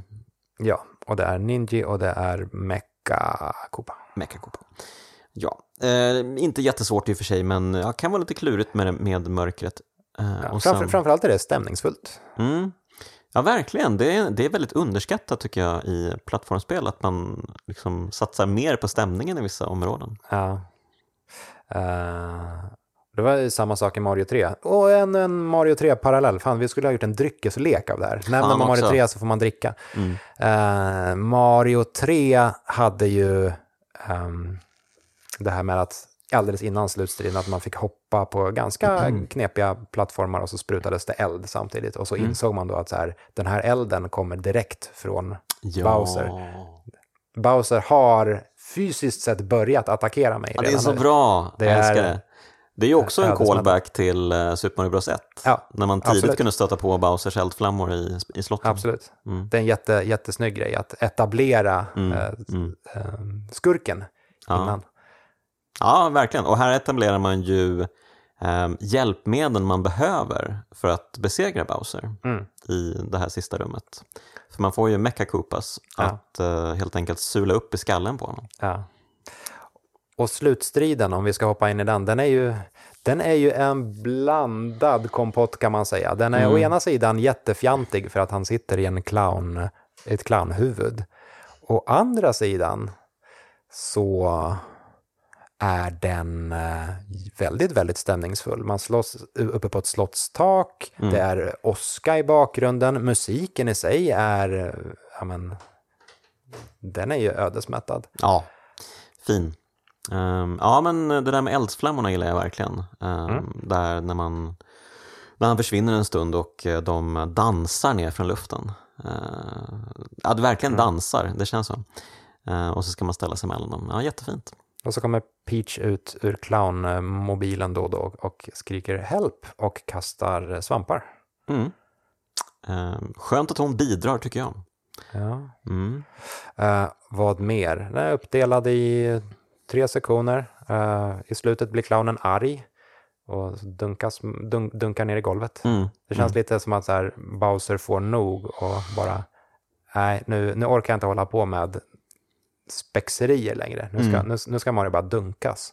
Ehm, ja, nej men eh, den är väl okej den här bosstiden. Den är väl främst stämningsfull liksom.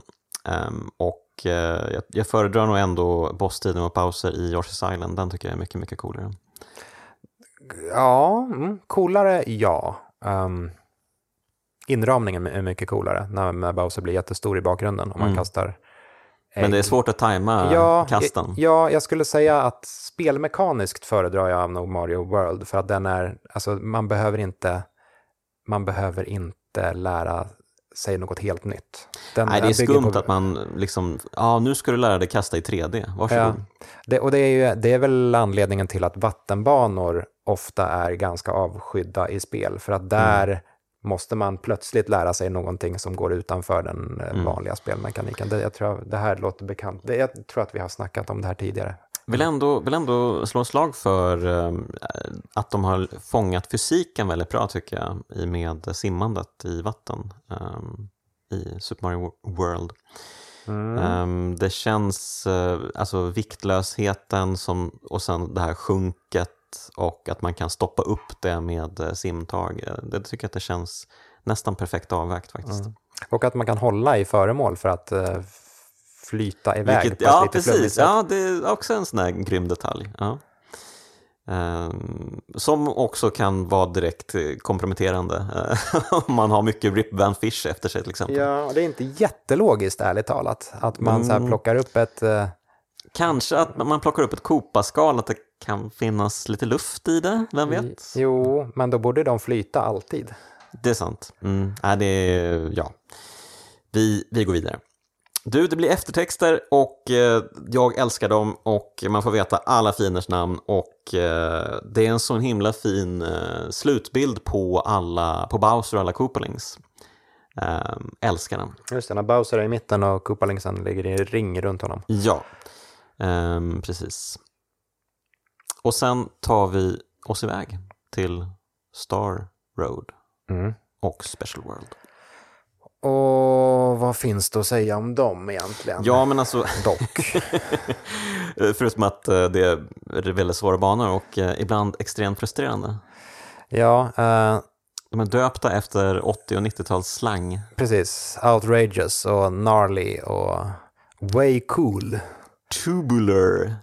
Det är bara sånt man säger. Och så har vi en, eh, en som de döpte efter en svensk eh, idrottare idag, Mondo.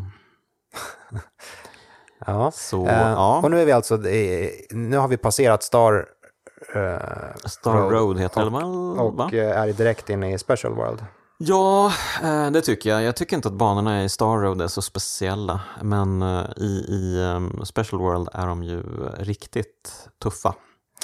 Ehm, och vi har ju pratat om den här P-bubbla-banan. eh, den är brutal och kanske finns ett rör, vad vet jag, som kan ta en förbi eh, Det- utmaningen. Det finns ju en eh, bana också. Det, alltså det är ju inte den enda jävliga banan. Det finns ju ett par riktigt. Det, det finns en skogsbana i Special World som är Mm. rätt jävlig också. Som har hoppande eld. Och Just den det, är just det. inte alls speciellt snäll. Ja, vet du, jag tyckte att den här, ehm, jag tror faktiskt att eh, banan Mondo, eh, det är en vattenbana, Ja, men... men, men det är tidvatten. Exakt. Och eh, det, om man inte har, om man inte kommer in i den banan med eh, Rätt attityd. Mm, Ja, med, med dels med rätt attityd. Eh, eller med power-ups eller en Yoshi. Om man kommer in helt ren som lilla Mario, då kan man hälsa hem säger jag bara.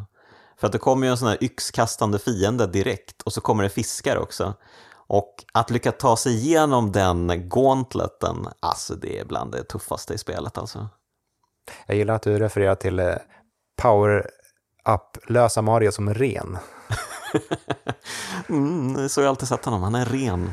Sen besudlas han Sen med besudlas han med droger som svampar och dylikt. Ja. ja, rena Mario. Ja, men det sista man kan säga är väl att eh, sista banan Funky, eh, Sumo-bonanza och eh, framförallt att man avslutar banan med eh, att de har skrivit You are a superplayer med mynt. Hur kändes det första gången du såg det? Ja, men det var ett fint ögonblick. Det Mm. gillar man ju. Det är att eh, det är en sån här uh, fjärde väggen eh, Mm. ögonblick. Att nu går vi utanför spelvärldens logik och eh, talar direkt till spelaren. Och du, det är du som är superspelaren här. Det är inte Super Mario, det är du som är super. Ja, men precis, alltså vem bryr sig om poäng? De har ju haft det här poängsystemet hur länge som helst eh, och att man får poäng för mynt och grejer sånt där. Eh, och tid man, man spör banan på. Det är liksom, det, vem bryr sig om det? Ja, man vill ju höra utvecklarna som är typens mamma och pappa i det här fallet säga att man är duktig och känna att man gjort sig förtjänt av berömmet. Mm. Det är allt som betyder något. Ja. Och det är väl en sak som... Nu vet jag inte om... nu, Var, var, var är jag på väg med detta resonemang? Jo, mynten i Mario World och för den delen Mario 3. Är inte de lite fjösiga? Mm, mm, jag har också Så tänkt på det. Mm. mynten i Super Mario Bros, de är så här, det är Perfekta hå- mynt. hårda, solida, Ja. liksom, objekt med, med rejält med massa. Mm. Tar man ett mynt, det är så här kartong. Mm, det, det har blivit lite inflation här. My- Mynten, alltså det är, det är inte mycket metall kvar i mynten i Jag Mario vet, World. Det är lite Man- så här aluminium spraymålat med något guld. Ja, jag känner inte att jag måste plocka mynt. Nej. Det känner jag i andra Mario-spel, framförallt de tidigare, när man får den, när, de, när de känns så mäktiga att plocka upp. Mm. Och eh, det är en sån härlig effekt också, Ja. eh, plinget liksom. Ja, men sen överlag, det, det är bara så här intressant hur man fungerar som människa. Det, det är ju, man, har man valet att plocka ett mynt eller inte plocka ett mynt, då plockar man myntet och sen tänker man inte så jättemycket på att så här, ja, plockar jag hundra stycken, då får jag ett extra liv. För så här, vad är ett extra liv värt i Mario World? Typ ingenting. Man behöver Mm. inga extra liv i Mario World, för man får extra liv precis hela tiden. Mm. Att plocka mynt, det borde, man borde ignorera alla mynt i Mario World, men det gör man inte. Man tar dem instinktivt och mår lite, lite bättre av det, även om de består av eh, aluminium. Ja. Uh, ja, det är inga guldmynt, det, det är en sak som är säker. Men du, där har vi det. Vi har pratat eh, oss igenom hela Super Mario World och uh, egentligen så återstår väl egentligen bara frågan varför vi tycker att det är världens bästa spel eller om vi faktiskt tycker att det är det. Jag skulle säga som så att under många år så tyckte jag att det var världens bästa spel. Jag skulle fortfarande säga att det är världen, eller att det är mitt absoluta favoritspel som jag kommer fortsätta spela till den dagen jag dör. Ja. Mm, sen vet jag inte riktigt om jag så här. Jag, jag, jag älskar tv-spel och respekterar tv-spelsformatet lite för mycket för att hävda att det är ett att det är världens bästa spel, eller kanske till och med att det finns ett världens bästa spel. För skulle man presentera tv-spel för någon som inte har spelat så mycket, eller kanske inte spelat alls, skulle man då ta fram Super Mario World och säga så här, det här är, det här är spelet som kommer, det, att, kommer få dig att förstå spel? Eh, jag tror inte det. Här, kom, om man, om man kollar tidigare, lite, lite tidigare spel, typ Tetris, det är lite mer avskalat och därmed perfekt. Kollar man lite längre fram, eller kanske mycket längre fram, till så här Breath of the Wild Mm. eller eh, liknande, då är det ju en, en värld som är så här, ja, men, att leva i på något sätt. Mario World är inte riktigt något av dem. Mm. Sen skulle jag vilja också, och nu dyker vi djupt ner i det, i det mörka träsket här. Okej, oj, okej.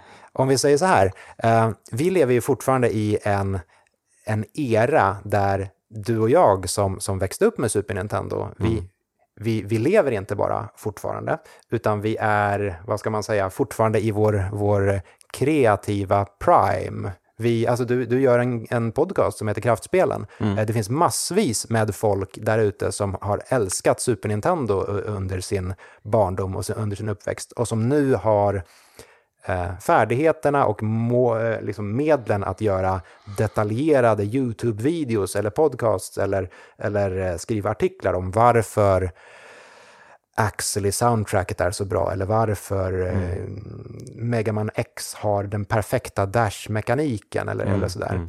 Ehm, vi kommer inte existera liksom så många årtionden till. Alltså förr eller senare så kommer ju eh, du och jag och alla som har växt upp med Super Nintendo att dö. Eh, Jaha. så, eh, spoiler alert, men så är det. Eh, vad, liksom, när, när, när vi snackar om att här, Mario World är tid, en tidlös klassiker, Mm. då skjuter vi ju från höften. Vi vet ju inte faktiskt om det är en tidlös klassiker. Vi, vi kan kolla på, på liksom musik, ehm, ja, musikformatet, vi kan kolla på, på filmformatet som har funnits lite längre. Och där kan man säga att ja, men, vissa eh, musikstycken är tidlösa. ehm, och vissa filmer är, är eh, ja, i alla fall klassiska. Men även där, så här, jag gillar film.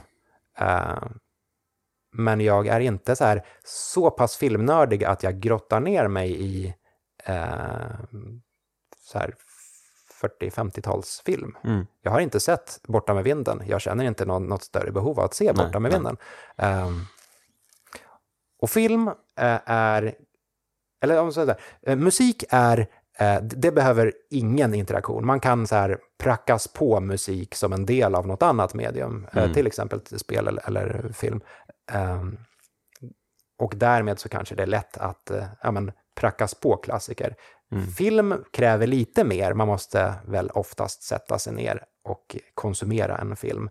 Tv-spel är ytterligare ett steg upp där, man måste sätta sig ner och vara aktiv. Eh, så det är, det är en tröskel som höjs hela tiden, eh, där spel potentiellt är mer krävande då än film och musik. Hur kommer ja, men de nu hundra spelen som har avhandlats i kraftspelen, hur kommer de att ses av framtida generationer som inte växte upp med, Mm. med det här? Det vet jag inte. Nej. Nej, det är sant. Absolut. Det, det har man ingen aning om. Men um, alltså, om jag ändå är inne på filmspåret här känner jag väl nästan att det kan vara läge att kan det vara läge att jämföra Super Mario World med um, filmens motsvarighet? Det som jag tycker Super Mario World för Super Mario World för mig det sammanfattar allt som jag tycker är så speciellt med spel. Mm.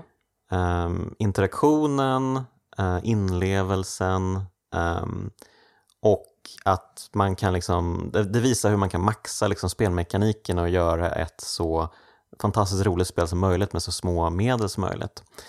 Uh, om jag skulle jämföra med en film, ja det kanske skulle bli typ Citizen Kane som uh, alla säger, ja okej okay, det var jätte, en jättebra film, men det är framförallt en bra film för att det använder filmmediets uh, grejer till max. Eh, att det visade på, ja men de här kameravinklarna kan man använda, det har ni inte sett förut, wow, crazy va? Eh, och rent filmtekniskt skulle jag säga att det är kanske värt att uppmärksammas. Liksom, mm. som, I samma veva som man kanske uppmärksammar Super Mario World som mm. det mest speltekniska ja. spelet. Och då är frågan, Citizen Kane, ses den mest av eh, random tjommar som oss? Eller ja, du är mer filmintresserad än vad Ja, jag är. Eller okej. ses den av, av eh, studenter på diverse filmutbildningar? Du har ju en poäng där helt klart. Det, absolut, Citizen Kane är väl ingenting som eh, gemene man sätter på en fredagkväll för att kika på. Så är det väl. Um, men då skulle jag väl då vilja hävda att eh, Super Mario World är bättre än Citizen Kane för det kan alla spela och ta till sig och njuta av. ja. Framtiden får, eh, får avgöra här om Mario World är, är så tidlöst som, som Mm. vi vill tro att det är. Men vi kan ju, vi Mm. kan ju lämna en, hälsning. Så här, lyssnade på den här podcasten år eh, 2123. Eh, har du spelat Mario World? Om inte så testa det, det är ganska kul. Ja, inte, inte, inte några vidare bossar, men det är ganska kul. Riktigt skitspel, men världens bästa. Men världens bästa. Ja, det blir fint det. Ehm, ja, nu var ju tanken då att vi skulle faktiskt eh, köra en lista på alla de bästa Mario-spelen, helt enkelt lista alla Mario-spel. Men vi, vi är väl, väldigt trötta nu, men vi, vi kanske gör det ändå. Vi kanske gör en Patreon av det. Så att eh, om du är Patreon och eh, lyssnar på kraftspelen, då får du ett gött extra material nu. Du kan in på Patreon-sidan och eh, lyssna på när jag och Viktor eh, listar de bästa Mario-spelen. Ja, tack Viktor för att du är med i Kraftspelen igen. Tack själv. Vad kommer bli spel nummer 200? Åh nej, Ehm, bra fråga hör du. Det ska, ska det vara ett spel som jag tycker om alltså? Nej, det får väl vara vilket du vill. Ja, just det. Det var, det var en för svår fråga. Det är för många spel jag gillar. Det blir Space Invaders. Det blir Space Invaders. Ehm, det är sant, jag har inte haft något spel från 70-talet än. Nej. Och det är återigen, det, vi växte inte upp under 70-talet. Vi växte upp eh, med Super Nintendo. Därmed så, Jag skulle ju vilja säga att eh, vem fan kan gilla Space Invaders idag alltså? piss. Rent jävla piss. Um, och med det så avslutar vi dagens avsnitt. Tack Viktor, tack alla som lyssnat, tack alla Patreons, tack till de finfina pojkarna i Bipopbandet 047.